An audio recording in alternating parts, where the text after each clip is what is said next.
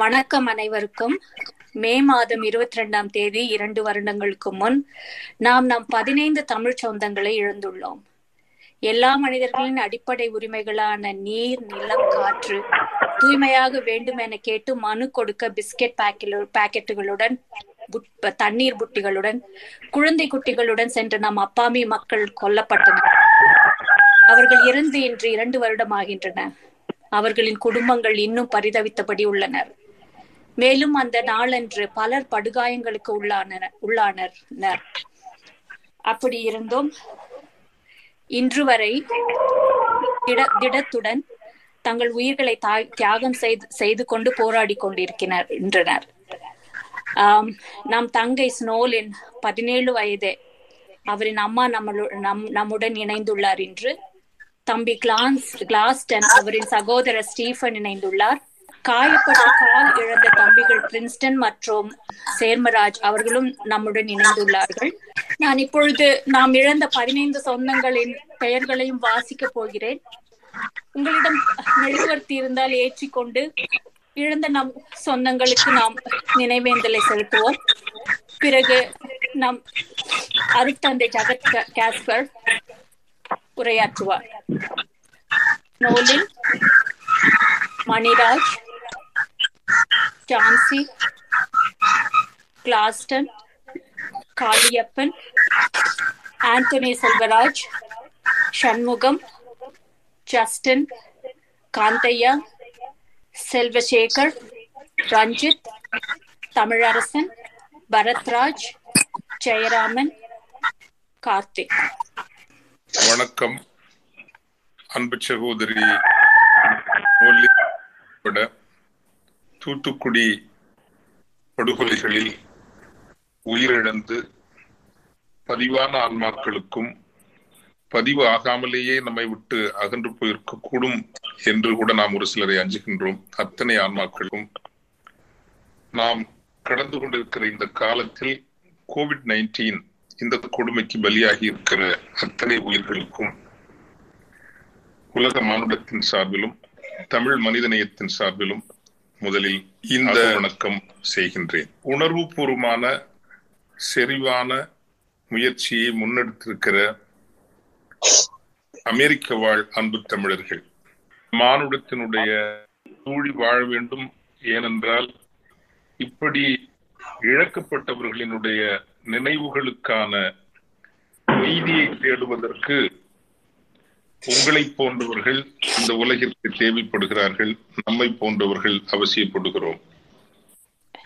இந்த நேரத்தில் நினைவேந்தல் என்பது இறந்து போனவர்களுக்கு ஆறுதல் மட்டும் தருவது அல்ல நீதிக்கான உறுதிப்பாட்டை புதுப்பித்துக் கொள்வது. அதுதான் மானுடத்திற்கு இருக்கிற மிகப்பெரிய நம்பிக்கை.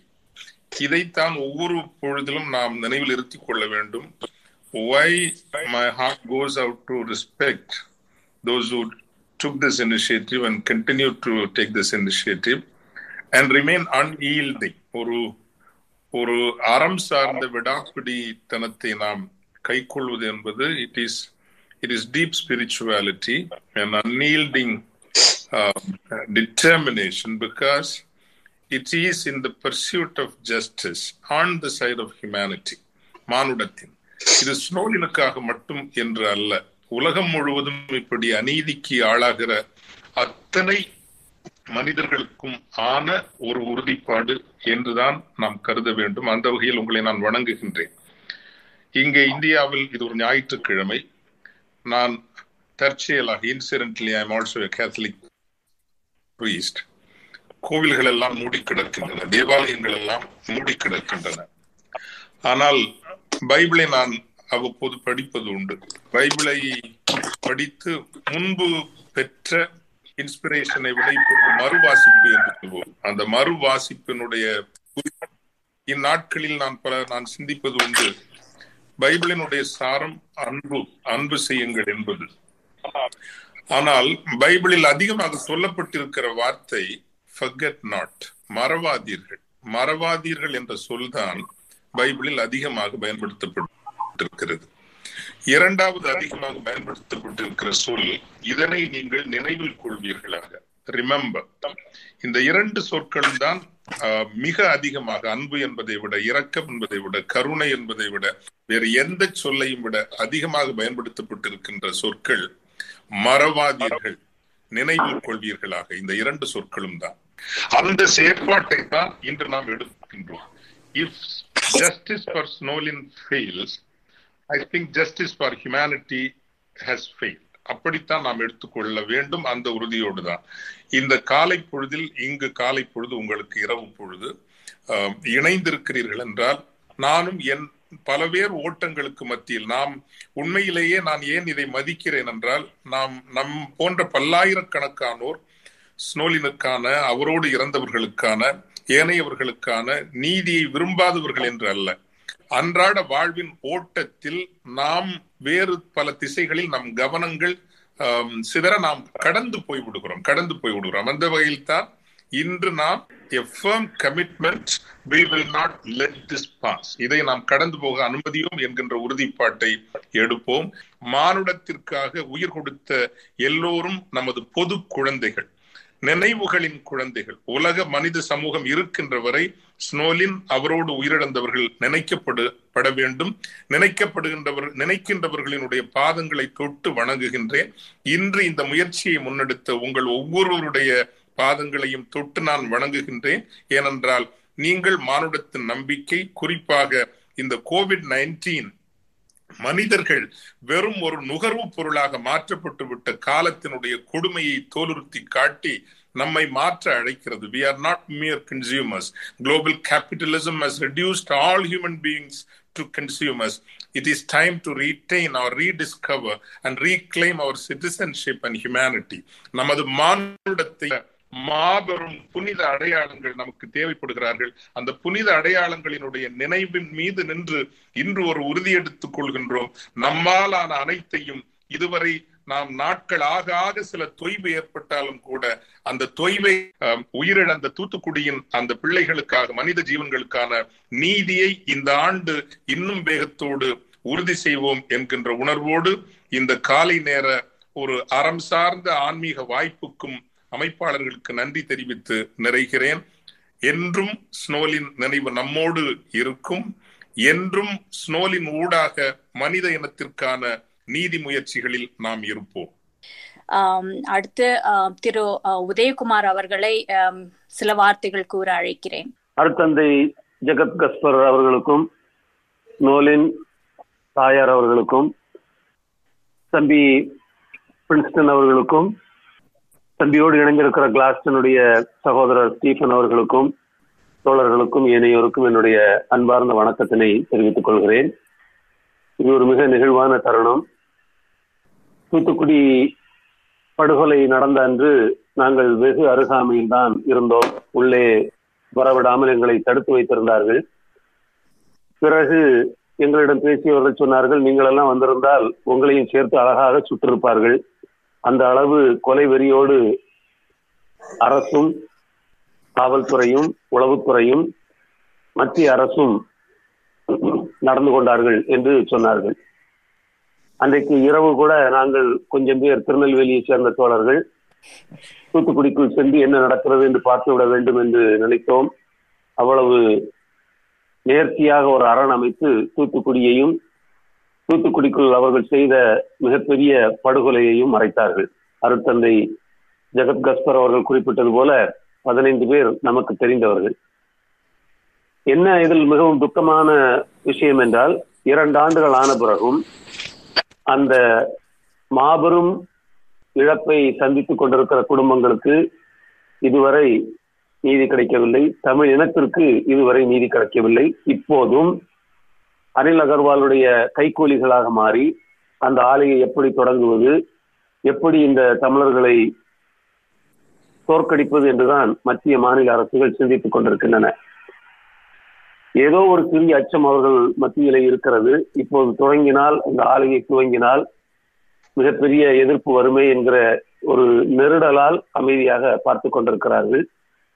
நாம் வெற்றி பெற்று விடக்கூடாது என்பதிலும் அவர்கள் தோற்றுவிடக்கூடாது என்பதிலும் மிக தெளிவாக உறுதியாக அவர்கள் இருக்கிறார்கள். நாமும் அதே மாதிரி எக்காரணம் கொண்டும் இந்த மரண ஆலையை மீண்டும் துவக்க விடக்கூடாது என்பதிலே உறுதியாக இருக்கிறோம்.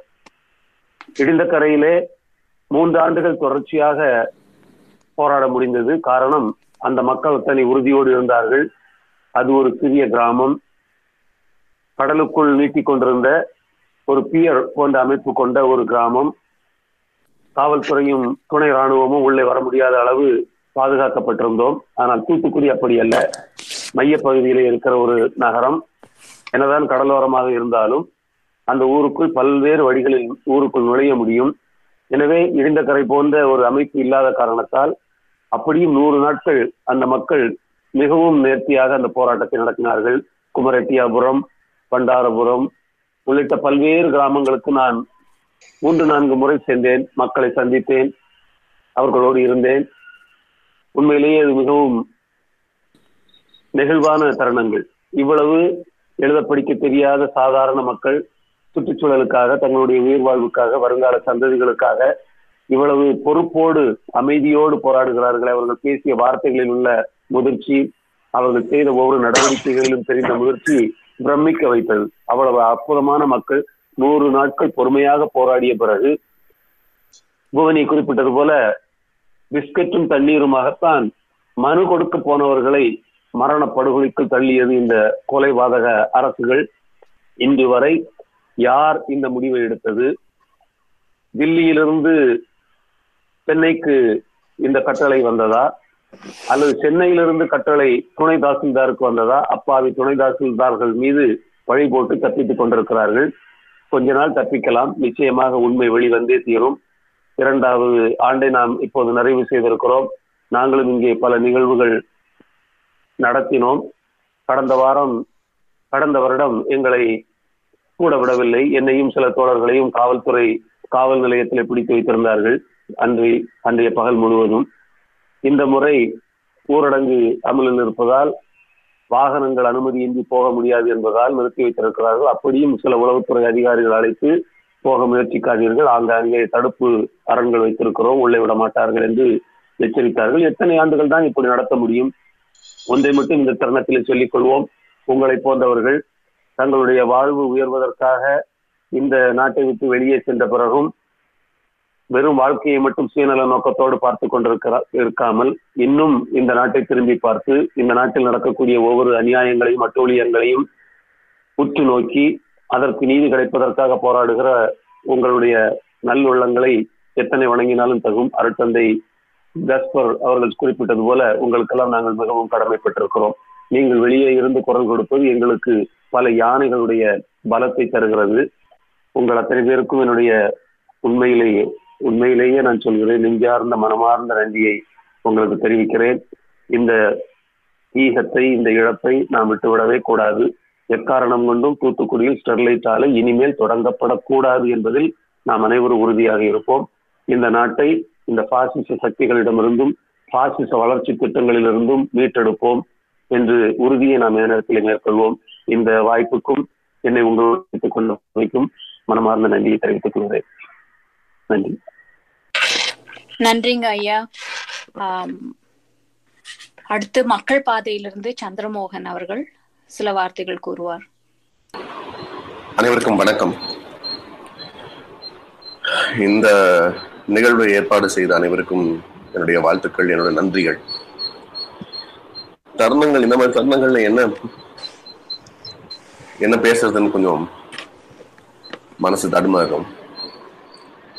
ஸ்னோலினோட அம்மா அவங்களுக்கு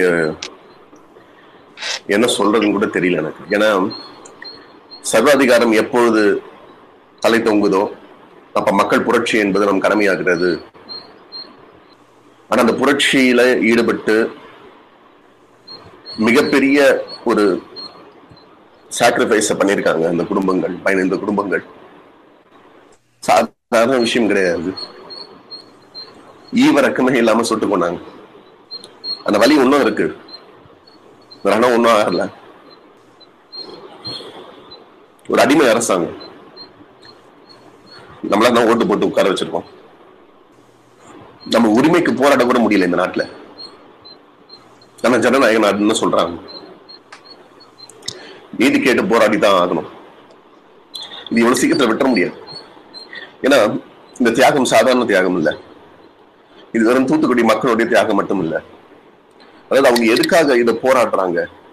அப்படின்னு இருக்கும்போது என்னை பொறுத்த வரைக்கும் இந்த ஒட்டுமொத்த தமிழகத்துக்காக அவங்க கொடுத்த குரல். நம்ம எல்லாருக்காகவும் அவங்க கொடுத்த குரல். ஏன்னா வேதாந்தா மாதிரி ஒரு குழுமம் ஒரு அரக்க குழுமம் அது இந்தியால மட்டும் இல்ல ஆப்பிரிக்கா எல்லா நாடுகள்லயும் போயிட்டு இப்படிதான் சீரழிச்சிட்டு இருக்காங்க. அவங்க கேள்வி கேட்க நாதி இல்லை. இந்த கார்பரேட்டிங் என்ன வேணா பண்ணலாம். எங்களுக்கு கேள்வி கேட்கறது யாரும் கிடையாது. நாங்க வைக்கிறதா சட்டம். ஏன்னா எங்களோட பணத்தை வாங்கிட்டு இந்த நாய்க்கு எலும்பு துண்டு போடுற மாதிரி இந்த அரசியல்வாதிகள் எலும்பு துண்டை போட்டு அதை சாப்பிட்டுட்டு உட்காந்துட்டு நம்ம மேலேயே வந்து ஏவுறாங்க. இது மாறணும். ஸ்டெர்லைட் விஷயம் வந்து இனி நேத்திய விஷயம் இல்லை. இரண்டு முக்கிய மாநில கட்சிகளும் சேர்ந்து ஸ்டெர்லைட் நடத்தி காமிச்சது. தொண்ணூத்தி எட்டுல கூட வந்து ஹைகோர்ட் ஆர்டர்ல மூணாங்க. ஆனாலும் வந்து உங்களுக்கு எப்படி தெரியும்? என்ன கொடுத்தா என்ன நடக்கும்னு. இது ஏதோ வந்து வெறும் இந்த அரசாங்கம் மட்டும் இல்லை. இந்த ரெண்டு அரசாங்கமும் மாறி மாறி நம்ம தமிழ்நாட்டுக்கு எடுத்து குட்டிச்சவராக்கி வச்சிருக்கோம். நம்ம நீதி கேட்டு கண்டிப்பா தொடர்ந்து நம்மளுடைய பயணம் தொடரும். இதுக்கான சொல்றேன். எத்தனையோ விஷயங்கள் நடந்து மறந்து போன மாதிரி இதையும் வந்து கடந்து போக முடியாது. அந்த மாதிரி ஒரு அடிமைத்தனத்துல நம்ம வாழவும் கூடாது. இதுக்கு காரணமானவங்க ஏதோ இது தாசில்தாரோ இவங்கள கிடையாது. இதுக்கு காரணம் மோடி அரசாங்கமும் எடப்பாடி அரசாங்கமும். அவங்க சொல்லாம யாரையுமே சுட்டு கொல்ல போறது கிடையாது. இந்த விஷயம் நடந்து ஒரு வார்த்தை கூட இந்த மோடி பேசல. இது நடந்த மாதிரியே கூட காமிச்சிக்கல. அப்படிப்பட்ட ஈவரக்கம் மற்ற கார்பரேட்டுங்களுடைய ஷூவை நக்கிற அரசாங்கம் இது. அவ்வளவுதான். இவங்களை எதிர்க்கிற கடமை வெறும் இந்த குடும்பங்களுக்கு மட்டும் இல்லை நம்ம எல்லாருக்குமே இருக்கு. நம்ம உறுதி எடுக்கணும். அந்த உறுதியில திடமா இருக்கணும். நியாயம் வழங்குற வரைக்கும் நம்ம போராடுவோம் மறக்க மாட்டோம். ஏன்னா நம்மளுடைய நாட்டுடைய பெரிய வியாதியே வந்து மறதி தான் ஒரு விஷயம் நடக்கும் பெரிய விஷயம் நடக்கும் கொந்தளிக்கும் அதுக்கப்புறம் மறந்துடும் கொஞ்சம் பேர் உங்களை மாதிரி ஆட்கள் இங்க இருக்கிறவங்க அவங்க மனசு துடிச்சிட்டு இருக்கும். தொடர்ந்து இதுக்காக ஏதாவது பண்ணணும் அப்படின்ற ஒரு உந்துதல் அவங்களுக்கு தொடர்ந்து இருந்துகிட்டே இருக்கும். ஆனா இந்த உந்துதல் சிலருக்கு மட்டும் இல்லாமல் ஒட்டுமொத்த தமிழகத்துக்கும் இருக்கணும். அப்பதான் இப்படிப்பட்ட ஒரு பாசிச சக்திகளை எதிர்த்து நம்மளால போராட முடியும். இந்த நினைவேந்தல் வந்து ஒரு உரிமைக்கான நினைவேந்தல். நீதிக்கான நினைவேந்தல். நம் வாழ்க்கை நம் வாழ்வாதாரம் எல்லாத்துக்கான நினைவேந்தல். இது நம் நாடு அப்படின்னு சொன்னா அதற்கான எந்த ஒரு சாட்சியை என்னால பார்க்க முடியல. ஸ்டெர்லைட்ல இப்படி ஒரு படுகொலை நடந்திருக்குன்னா இந்தியான்னு சொல்றோம். எத்தனை பேர் இந்தியால வந்து இதுக்காக வந்து கேண்டில் லைட் விஜில் நடத்தினாங்க? டெல்லியில் நடந்ததா? மும்பையில் நடந்ததா?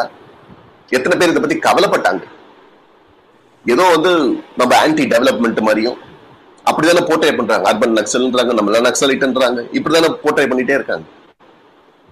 அப்புறம் என்னத்துக்கு இந்தியான்ற ஒரு ஒரு நாடுன்னு சொல்லி எதுல பெருமைப்படுறதுன்னு கூட எனக்கு தெரியல. இந்த மண்ணையும் நம் இனத்தையும் காக்க வேண்டிய முக்கியமான தருணத்தில் நம்ம இருக்கும். ஏன்னா இப்படிப்பட்ட அடிமை அரசாங்கம் தொடர்ந்ததுன்னா இவங்களையே நம்பிட்டு இருந்தோம்னா நம்ம நாட்டை வித்துருவாங்க. நம்ம தமிழ் நாட்டை வித்துருவாங்க. நம்ம வருகால சங்கதிகளுக்கு எதுவுமே இருக்காது. இது இப்படியே விட முடியாது. ஒரு மாற்றம் கொண்டு வரணும். அது நம்மள இருந்து முதல்ல ஆரம்பிக்கணும். இந்த படுகொலையில தங்கள் குழந்தைகளை தன் உறவுகளை இழந்த அனைவருக்கும் உங்களோட நாங்க இருக்கோம். இதை இப்படியே விட்டுற மாட்டோம். நீதி கிடைக்கிற வரைக்கும் நம்ம போராடுவோம். யார் யாரெல்லாம் இதுக்கு வந்து காரணமோ அவங்களுக்கு ஒரு நாள் வரும். அந்த நீதி நாள் வரும். நம்ம படுற வேதனை நீங்க எல்லாருமே படுற வேதனை. அதுக்கு அவங்க பதில் சொல்லியே ஆகணும். அது வரைக்கும் உங்களோட தொடர்ந்து பயணிப்போம். வாய்ப்புக்கு ஏற்படுத்தி கொடுத்த அனைவருக்கும் நன்றி. அடுத்து பிரபு. தம்பி நீங்க பேசுங்க. அனைத்து தாய் தமிழ் உறவுகளுக்கும் வணக்கம். மே இருபத்தி ரெண்டு நான் பேசுறது ஆ கேக்குது. பேசுங்க தம்பி. மே இருபத்தி ரெண்டு தூத்துக்குடி அப்படிங்கிறது ஒரு ஒரு செத்த நகரமா மாறி ஒரு இருண்ட ஒரு நாள். அது வாழ்க்கையில் எங்க வாழ்க்கையில் நாங்கள் மறக்க முடியாத ஒரு மிகப்பெரிய ஒரு துயர நாள். அது தமிழர்களுடைய நெஞ்ச பிளந்த நாள். இங்க ஊரு எங்க ஊருடைய மண் ஒரு ரத்தம் வந்து சாலைகள் அங்கங்க சிந்தி செதறி கிடந்த நாள். எப்படி மறக்கிறது எப்படி இதை வந்து இந்த துயரங்களை விவரிக்கிறது அப்படிங்கிறது வந்து அது நேர்ல பார்த்தவங்களுக்கு தான் அதனுடைய கொடுமைகள் அனுபவிச்சவங்களுக்கு தான் தெரியும். இப்போ இந்தியாவில பாத்தீங்கன்னா ஒரு சுற்றுச்சூழலுக்கு எதிரான போராட்டம் அப்படிங்கிறது வந்து ஒரு மிகப்பெரிய போராட்டமா அதுல போராட்டத்துல ஒன்னா ஸ்டெர்லைட் எதிர்ப்பு போராட்டம் பார்க்கப்படுது. வேதாந்தாங்கிற ஒரு நிறுவனம் வந்து ஒரு சுற்றுச்சூழல் மாசுபடுத்துறதுல அதுல ஒரு அறமற்ற ஒரு நிறுவனம். இந்த நிறுவனத்தை வந்து ஒரு பல நாடுகளை விலை பேசக்கூடிய ஒரு பன்னாட்டு நிறுவனம். அரசாங்கங்களை தன்னுடைய கைப்பாதைகளா வைத்து பணத்தால எதையும் சாதிச்சிடலாம் அப்படின்னு சொல்லி மராட்டிய மண்ல இருந்து அடித்து வரட்டப்பட்டு அதுவும் முக்கியமா நம்ம தமிழ்நாட்டுக்குள்ள வரும்போது நம்ம அரசியல்வாதிகளாக என்ன சொல்லப்பட்டதுன்னா ஒரு பொட்டு நிலமும் ஒரு சொட்டு நீரும் வீணாகாது அப்படின்னு சொல்லி தான் இங்க லோக்கல்ல அவங்க வந்து கால் வச்சாங்க. அப்பமே அப்பவுமே நூத்தி மூணு ஆண்டுகால போராட்டம். இப்போ சும்மா ஆரம்பிக்கும் போதே அடிக்கல் நாட்டும் போதே இதுக்கு ஒரு கடுமையான எதிர்ப்பு உருவாச்சு அப்ப அரசியல்வாதிகளால அவங்க கொடுக்கப்பட்ட ஆண்ட ஆளும் அரசுகளால கொடுக்கப்பட்ட வாக்குறுதிகள் பாத்தீங்கன்னா இதே வார்த்தைகள் தான் கொடுத்தாங்க. மக்களுக்கு இதே மாதிரி வார்த்தைகளை கொடுத்து உங்களுக்கு வேலை வாய்ப்பு தரோம் அது வரோம் என்று சொல்லி உங்களுக்கு சுற்றுச்சூழலுக்கு எந்த மாற்றம் வராது இப்படி சொல்லி ஏமாற்று வேலைகளால ஆரம்பிக்கப்பட்ட ஒரு நிறுவனம் தொடர்ச்சி அதோடைய இதை பார்த்துச்சு ஆரம்பிச்ச தொடர்ச்சியா சில வருடங்கள்லயே அதோடைய குணத்தை காட்ட ஆரம்பிச்சது. இருபத்தி மூணு ஆண்டு காலமா இப்ப தொடர்ச்சியா அது மூலிய போராட்டத்தை நடந்துட்டு இருக்கு. இதோடைய நோக்கங்கிறது ஒன்னே ஒண்ணுதான். வேற சிலைடுக்காரான போராட்டங்கிறது வந்து ஒன்னே ஒண்ணுதான். நல்ல காற்று நல்ல தண்ணீர் இது எங்க மக் எங்களுக்கு வேணும். எங்க நாங்க மண்ணின் மக்களுக்கு வேணும். இதை தாண்டி வேற எந்த நோக்கமும் கிடையாது. ஆஹ் இது ஒரு பாதிப்பு ரீதியான மக்கள் வந்து எதிர்கொள்கிறாங்க இந்த போராட்டத்தை வந்து முன்னெடுத்தது அதிகமான பாத்தீங்கன்னா சுற்றுவட்டார கிராமங்கள் உள்ள மக்கள் அந்த அருகாமையில் உள்ள மக்கள். இது பாதிப்பு ரீதியில அவங்க அவங்களுடைய பாதிப்பு எதிரொலிச்சாங்க. ஆனா அது எதுவுமே அவங்க அரசு கண்டுக்கல அதிகாரிகள் கண்டுக்கல. எதுவுமே அவங்க கண்டுக்கல. அவங்க பணத்தால் எல்லாத்தையும் சாதிச்சாங்க. தொடர்ச்சியா மக்கள் வந்து சொல்லி சொல்லி பார்த்தாங்க. எவ்வளவு வாட்டி மக்களை வந்து மாவட்ட ஆட்சியர் சந்திச்சாங்க அதிகாரிகளை சந்திச்சாங்க அமைச்சர்களை சந்திச்சாங்க. தொடர்ச்சியா முறையிட்டுட்டே தான் இருந்தாங்க. ஆனா பட் அதையும் மீறி அவங்க அடுத்த பிளான்ட்டுக்கும் அவங்க எக்ஸ்பென் எக்ஸ்டென்ஷன் போகும்போது தான் இந்த பெஸ்டிட உச்சங்கள்ங்கிறது வந்து ரெண்டாயிரத்தி பதினேழுல வந்து பழையபடி இது தொடர்ச்சி அதோடைய வீரியங்கள் கூட ஆரம்பிச்சு இப்போ இதுல வந்து உள்ள பாத்தீங்கன்னா பிளான்ட்ல பல நூறு விபத்துகள் நடந்திருக்கு. இப்போ அது ஏற்கனவே எல்லாருக்கும் தெரிஞ்சதுதான். அதுல ரெண்டாயிரத்தி பதிமூணுல நடந்த விபத்து வந்து பிப்ரவரி இருபத்தி மூணாம் தேதி நடந்தது. இது மிகப்பெரிய விபத்தா பார்க்கப்பட்டது. எங்க விசாகப்பட்டினத்துல சமீபத்தில் நடந்த விபத்தோட கூட ஒப்பிடலாம். அது அதோடைய வீரியங்கிறது வந்து ரொம்ப அதிகமான இன்னும் கொஞ்சம் இருந்துச்சுன்னா தூத்துக்குடியில் உள்ள பெரும்பகுதி மக்களுடைய இதை வந்து பல லட்சம் மக்களுக்கு மிகப்பெரிய அளவுல பாதிப்பு உருவாயிருக்கும் அந்த அளவுக்கு ஒரு விஷ வாயுகளை வந்து அவங்க வந்து அவங்க திறக்கிறதே பாத்தீங்கன்னா மிட் நைட்ல ஒரு பன்னெண்டு மணில இருந்து ஒரு விடிய காலம் அஞ்சு மணிக்குள்ள நாலு மணிக்குள்ள இந்த மாதிரி நேரத்துல தான் அந்த வாயுகளை வந்து விஷ வாயுகளை திறந்துடுவாங்க மக்கள். அதிகமா தூக்கத்துல இருக்க வருஷத்துல இருக்கக்கூடிய நேரங்கள் ஆஹ் இந்த மாதிரி உள்ளது. இது அந்த யூனிட் அந்த கண்ட்ரோல் பண்ணக்கூடிய யூனிட் எல்லாமே வந்து அந்த அவங்க மாசு கட்டுப்பாட்டு வாரியத்துடைய இது எல்லாமே பாத்தீங்கன்னா நாங்க சமீபத்துல நாங்க பார்த்தோம். நேரடியாகவும் மிஸ் பார்த்தோம். இந்த யூனிட் பாத்தீங்கன்னா அத்தனையுமே இந்த கண்ட்ரோலிங் பவர் வந்து மாசு கட்டுப்பாட்டு இருக்குன்னு நம்புறோம். ஆனால் அது தெரியாது இந்த யூனிட் ஃபுல்லா அவங்களுடைய கட்டுப்பாட்டுக்குள்ள வச்சுட்டு அது அவங்களுடைய அந்த ஆஹ் அவங்க வாயுக்களுடைய தன்மைகள் வந்து எதிர எல்லாம் கூட்டணும் குறைக்கணும் எல்லாமே அவங்க கண்ட்ரோல் தான். அது ஒரு கார்பரேட்டோட கண்ட்ரோல் தான். இது மட்டும் இல்ல இது வந்து அவங்களுடைய பண்ண இது வந்து ஒரு ஆயிரத்தி நானூறு கோடி ரூபாய் மோசடி பண்ணக்கூடிய நிறுவனம் கூட.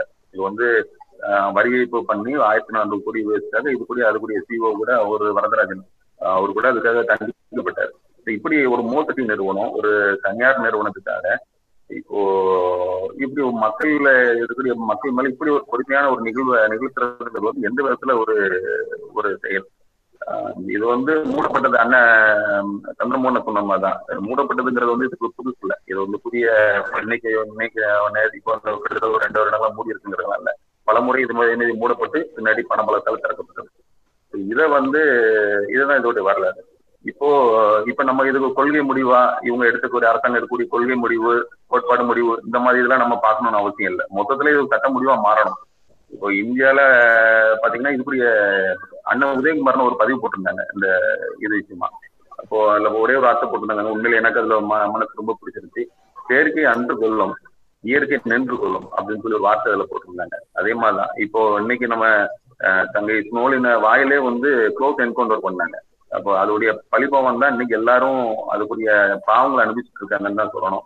இப்போ இந்த இடத்துல பாத்தீங்கன்னா அந்த இழந்த குடும்பங்களுடைய வலிங்கிறது வந்து நம்ம உடன் பயணிக்கக்கூடிய எங்களை போன்றவர்களுக்கு தெரியும். அது எவ்வளவு வழியில இருக்காங்க எவ்வளவு கண்ணீர்ல இருக்கிறாங்க அப்படிங்கிறது. தம்பி பிரின்சனுடைய வழியிலலாம் சொல்லவே முடியாது. அப்படி ஒரு கொடுமையான நிகழ்வு அந்த மே இருபத்தி ரெண்டாம் தேதி இரவு வந்து அவங்க பட்ட வழியில் நான் தம்பி கூட நான் பேசும்போது அந்த நூறாவது நாள் ஹாஸ்பிட்டல் இருந்து வெளியில வரும்போது அந்த இடங்களை வந்து அந்த சோர்ஸ்ல பட்டிருக்க ரத்தத்தை பார்த்துட்டு கதறினாப்ல ஆஹ் பார்த்துட்டு அண்ணா இது என்னோட ரத்தம் அப்படின்னு சொன்னாப்ல அந்த மண்டபத்து வாசல்ல பாத்தீங்கன்னா அதுக்கு நடந்த சம்பவத்துக்கும் இதுக்கு இது பக்கத்துல கிடையாது. அதாவது கலெக்டர் ஆபீஸ் கிட்ட கூட கிடையாது. கிட்ட ஒரு அஞ்சு கிலோமீட்டர் தாண்டி உள்ள ஒரு பகுதி. அந்த இடத்துல மதியானம் ஒன்றரை மணிக்கு வந்து சுட்டாங்க அந்தோணி செல்வராஜன் அண்ணங்கிற அண்ணனை சுட்டாங்க அவங்க வந்து ஏடிஎம்ல அவங்க அவருடைய மகளுடைய சடங்குக்கு கார்டு எடுத்து ஏடிஎம்ல பணத்தை எடுத்து வெளியில வந்தவரை வந்து திருப்பி வந்து சுட்டாங்க இது எல்லாமே பாத்தீங்கன்னா ஒரு குலவெறியோட தான் இப்படி சுடப்பட்டது. தம்பி சேருமராஜுக்கெல்லாம் தொடர்ச்சியா இப்போ தொடர்புல இருக்க இணைப்புல இருக்க சேருமராஜ் இன்னைக்கு வரைக்கும் காலில் வந்து முழுமையாக குணமாகாம நாலு நான்குக்கும் மேற்பட்ட ஆபரேஷன்களை பண்ணி கிட்டத்தட்ட ஒரு வலிமையுடைய உச்சங்கள்ல தான் எல்லாரும் இருக்கிறாங்க. அவருக்கெல்லாம் கொடுக்கப்பட்ட நிவாரணம் அரசு வேலைன்னு சொல்லி ஒரு ஒரு கை கண் தொடர்புகளை கொடுத்துருந்தாங்க. அதெல்லாம் பாத்தீங்கன்னா ஒரு அடிப்படை விஓக்கு கீழே ஒரு போஸ்டிங் கொடுத்துருக்காங்க விஓக்கு கீழே ஒரு தயார் தலையாரி வேலை கொடுத்துருக்காங்க ஒரு பத்தாயிரம் ரூபாய் சம்பளம் பத்தாயிரம் அல்லது பன்னெண்டாயிரம் ரூபாய் அதிகபட்ச சம்பளம் இருக்கும். அதுல பாத்தீங்கன்னா இந்த பொறுமையில சேருமராஜுக்குலாம் ரெண்டாயிரத்தி ஐநூறு ரூபாய் சம்பளம். சத்துணவு உதவியாளர் பொறுப்பு இதான் கொடுத்துருக்காங்க ஆனா வெளியில வந்து அரசு வேலை நாங்க கொடுத்து நாங்க அவங்களை இது பண்ணிருக்கோம் நாங்க இந்த இந்த மாதிரி நேரத்துல தம்பி கிளாட்டன் அவங்க அண்ணன் கிளாட்டனுடைய தம்பி ஜென்னிஸ்டன் பையன் ஜென்னிஸ்டனுக்கு உள்ள வேலைக்கு முந்த நாள் தான் அவங்களுடைய ஒர்க் அந்த இதே வேலைக்கு பணிகளை கொடுத்துருந்தாங்க. இதோட உச்சகட்டமா கொடுமையை நம்ம என்ன பார்க்கப்படுதுன்னா இப்போ நினைவேந்தல் இரண்டாம் ஆண்டு நினைவேந்தல் அப்படிங்கிறது வந்து அந்த பாதிக்கப்பட்ட குடும்பங்கள் அதாவது அந்த குடும்பங்கள்ல போய் நீங்க அஞ்சலி செலுத்துறதுக்கு ஆதார் என்ன எங்களுக்கு கொடுங்க அப்படின்னு சொல்லி சப்மிட் பண்ணி ஆதார் என்ன கொடுத்தாதான் நாங்க உள்ள அலோவ் பண்ணுவோம். அதுவும் பாத்தீங்கன்னா குறிப்பிட்ட ரெண்டு மணி நேரம் தான் உங்களுக்கு நாங்க அனுமதி.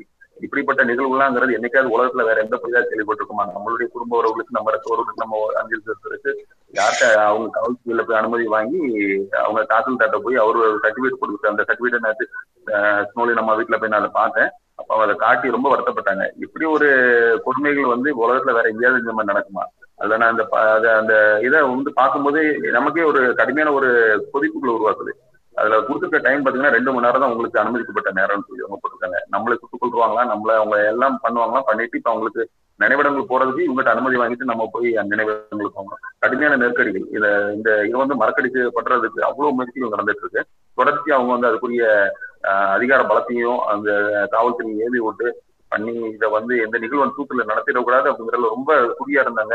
வணிக நிறுவனங்களை மிரட்டினாங்க. அத்தனை யார் யாரெல்லாம் இதுல இருக்காங்களோ அத்தனை பேருக்கும் கடுமையான மிரட்டல் இதுல போயிருந்துச்சு. அது எல்லாத்தையும் மீறி பாத்தீங்கன்னா தூத்துக்குடி மக்கள் வந்து ரொம்ப அவங்க வந்து அது அந்த நிகழ்வு நிகழ்வை வந்து ரொம்ப வலிமையா கொண்டு போனாங்க. உங்களுடைய இது பண்ணாங்க. இப்ப இந்த நேரத்துல நாங்க வந்து கடல் கடந்து தூத்துக்குடி ஈகியர்களுக்கு நீங்க பண்ணக்கூடிய அந்த இரண்டாம் ஆண்டு நினைவஞ்சலி நிகழ்வுங்க அப்படிங்கறது தூத்துக்குடி மண் சார்ந்து ஒருங்கிணைந்து நடக்கக்கூடிய அத்தனை நல்லுள்ளங்களுக்கும் நாங்க ஒரு தூத்துக்குடி மக்கள் சார்பில் மண்ணின் சார்பு மக்கள் சார்பில் நன்றியை நாங்க காணிக்கையாக்குறோம் என்னைக்கு நாங்க உங்களுடைய இதை மறக்க மாட்டோம். எங்களை நீங்க என்னைக்கும் நீங்க தூத்துக்குடி மக்களை தனிமையால நாங்க இருக்கோங்கிற இருக்கோங்கிறத நாங்க நினைக்கவே இல்லை. என்னைக்கு எங்க எங்க உறவுகள் அத்தனையும் எங்களை சுத்தி இருக்கிறாங்க. எங்களுக்கு பாதுகாப்புக்கு எங்க மக்கள் இருக்கிறாங்க. எங்களுடைய உறவுகள் எங்க கூட நிற்காங்க அப்ப இந்த மாதிரி உணர்வுகளின் அடிப்படையில தான் நாங்க இந்த கடும் நெருக்கடிக்கு மத்தியில சுத்தி. இப்ப இன்னைக்கு எங்களை கண்காணிக்கிறதுக்கு ஒரு மூன்று போ- அஹ் அதிகாரிகளை போட்டிருந்தாங்க போலீஸ்காரங்களை போட்டிருந்தாங்க. நான் அவங்க தொடர்ச்சி எங்க போனாலும் பின்தொடர்ந்து வந்து என்ன நிகழ்வு நடந்தாலும் அதை உங்ககிட்ட அதை பண்ணாங்க. நான் அவங்ககிட்ட கேட்டேன். நான் அவங்ககிட்ட அதிகமா நான் பேசுறது இல்ல. நான் அவங்ககிட்ட கேட்டேன். நான் காலையில ஏழு மணிக்கு சூழ்நிலை நினைவிடத்துக்கு நான் கலந்து போறது போகும்போது பின்னாடி வந்தாங்க. அப்போ நீங்க நான் காலையில ஏழு மணிக்கு நான் போகும்போது நீங்க பின்னாடி வரீங்களே அப்படின்னு கேட்கும்போது நாங்க காலையிலேயே நாங்க இரவு ஃபுல்லா அங்கதான் இருந்தோம். விடியகால நாலு மணிலேருந்து நீங்க வரக்கூடிய தனது எதிர்பார்த்து வெயிட் பண்ணிட்டு இருக்கோம் நாங்க. இப்படி ஒரு உச்சக்கட்ட கொடுமைகள் நெருக்கடிகளுக்கு மத்தியில தான் இந்த தூத்துக்குடியில இருக்கு மண்ணில இருந்து பண்றோம் தமிழ்நாடு ஃபுல்லா இந்த விஷயங்களை இதை எடுத்து கொண்டு போனாங்க. முக்கியமா எல்லா எல்லா தமிழர்களும் இதை வந்து இது பண்ணணும். இதை மறக்கடிக்கப்படக்கூடிய நிகழ்வு நடக்கும்போது வந்து நீங்க பண்ணக்கூடிய மிகப்பெரிய இந்த ஒரு நினைவஞ்சல் நிகழ்வுங்கிறது வந்து எங்களுக்கு ஒரு சற்று ஆறுதலா இருக்கு. சொல்லி வாய் கொடுத்த வாய்ப்பு நன்றி சொல்லி பெற்று நன்றி வணக்கம். ஸ்னோலின் அம்மா கூட பேசிட்டு அடுத்தது வந்து தம்பி சேர்மராஜ் அப்புறமா தம்பி பிரின்ஸ்டன் அப்புறம் ஸ்டீஃபன் அந்த வரிசையில போயிடும். ரொம்ப நன்றியா. இவ்வளவு பேர் இந்த நேரத்துல நைட்டு ரிஸ்க் எடுத்து இந்த இறந்த பதிமூணு பதினஞ்சு மக்களுக்காக அஞ்சலி செலுத்துறதுக்காக எங்கெங்கிறதெல்லாம் கான்டாக்ட் பண்ணி எங்களை நினைச்சு நினைவை நினைச்சு நீங்க மறக்காம இந்த தியாக உள்ளத்தோடு செய்யறதுக்காக நாங்க ரொம்ப கடமைப்பட்டிருக்கோம். ஃபாதர் எங்க இழந்தவங்களும் அவங்கள கால இல்லை அவங்க காலில் நாங்க உள்ள அவங்க குரல எங்களை இந்த நேரத்துல கேட்க வச்சிருக்கிறதுக்காக நாங்க ஆண்டவருக்கு நாங்க நன்றி சொல்றோம். அவங்கள நினைச்சு நாங்க அவங்களுக்காக வேண்டி கொள்றோம். அது மாதிரி இதுல இணைந்திருக்க எல்லா நல்ல உள்ளங்களுக்காக நாங்க ரொம்ப கடமைப்பட்டிருக்கோம். இந்த நன்மை நல்ல காரியங்களை செய்யறதுக்கு எல்லாருக்கும் அந்த எண்ணங்கள் வராது. அந்த நல்ல காரியங்களை செய்யறதுக்கு ஆண்டவரால் தேர்ந்தெடுக்கப்பட்ட மக்களுக்கு தான் அந்த அன்பு அந்த துயரம் அந்த வழி என்னதுன்னு அவங்களுக்கு மட்டும்தான் தெரியும். எல்லாருக்கும் அந்த வழிகள் தெரியாது. உலகத்துல நாட்டுல எவ்வளவு பேர் இருக்காங்க? எதுக்கோ ஆசைப்படுறோம். எப்படியோ வாழ்ந்துருக்கிறோம் இவங்க இவங்களுக்கு நடந்தா நம்மளுக்கு என்ன? அப்படின்னு போற காலத்துல சொந்த பந்தமா இருந்தா கூட அத அந்த நேரத்துல நினைச்சிட்டு உதறி போட்டுட்டு போற நேரத்துல எங்கேயோ இருந்து அதை நினைச்சு நினைவு நடத்தி இவ்வளவு தூரத்துக்கு நீங்க நடத்தும் போது அதை பார்க்கும்போது எல்லா நல்லவங்களுக்கும் கட ஆண்டவர் இடத்துல மண்டாடுறேன் ஸ்னோலின்ட்ட மண்டாடுறேன் உங்களுக்கு இன்னும் ஆண்டவர் நல்ல பலனையும் தைரியத்தையும் தந்து உங்களை வழி நடத்துறதுக்கும் நீங்க செய்யற காரியங்கள்ல ஒவ்வொரு காரியங்களையும் வெற்றி பெறுறதுக்கும் நீங்க செய்யற வேலை வாய்ப்புலையும் ஒவ்வொன்றிலையும் ஆசீர்வாதத்தை ஆண்டவர் இன்னும் கூட்டி கொடுக்கும்படியும் நான் ஆண்டவர்கிட்ட மண்டாடுறேன் ஸ்னோலின்ட்ட மண்டாடுறேன் வலிக்குது. இருந்தாலும் வலியையும் அதை குறைச்சி நான் உங்ககிட்ட பேசுறதுக்கு இந்த நேரத்தை தந்ததுக்காகவும் ரொம்ப சந்தோஷப்படுறேன். இன்னொன்னு நான் இந்த இதை பத்தி பேசுறேன்னா அதை வந்து அவங்க நடத்திட்டாங்க. அத இது வந்து அரசு நடத்தினதான் போலீஸ்காரங்களையும் குற்றம் சொல்ல முடியாது. தாசில்தாரையும் குற்றம் சொல்ல முடியாது. எதுக்குன்னா அவங்க வந்து சம்பளத்துக்காக வேலை செய்யறவங்க அப்ப அவங்க வந்து அவங்க என்ன சொல்றாங்களோ அதைத்தான் அவங்க செய்ய முடியும். அதுல பார்க்கும்போது நம்மளுக்கே மனசுக்கு வேதனையா இருக்கு. வெயிலுக்குலையும் அதுக்குலையும் இதுக்குலையும் அதுல நின்னு இதுல நின்றுன்னு சொன்னா என்னன்னு சொல்றாங்களோ அதுல இந்த ஆடு மாடு நாய்கள் பின்னால ஓடன மாதிரிதான் ஓட வைக்கிறாங்க. இந்த பணத்துக்காக. அதுவ படிச்சு இந்த வேலையில ஜாயின் பண்ணிட்டு அதுவும் ஓடும் போது நம்மளுக்கே மனசு வேதனையா இருக்கு. இப்படி எல்லாம் அவங்கள வழிபடுத்துறாங்களே அவங்க ஏசில உட்காந்துக்கிட்டு ஒரு சைனை போட்டுட்டு நீ அதை செய் இதை செய்துன்றாங்க.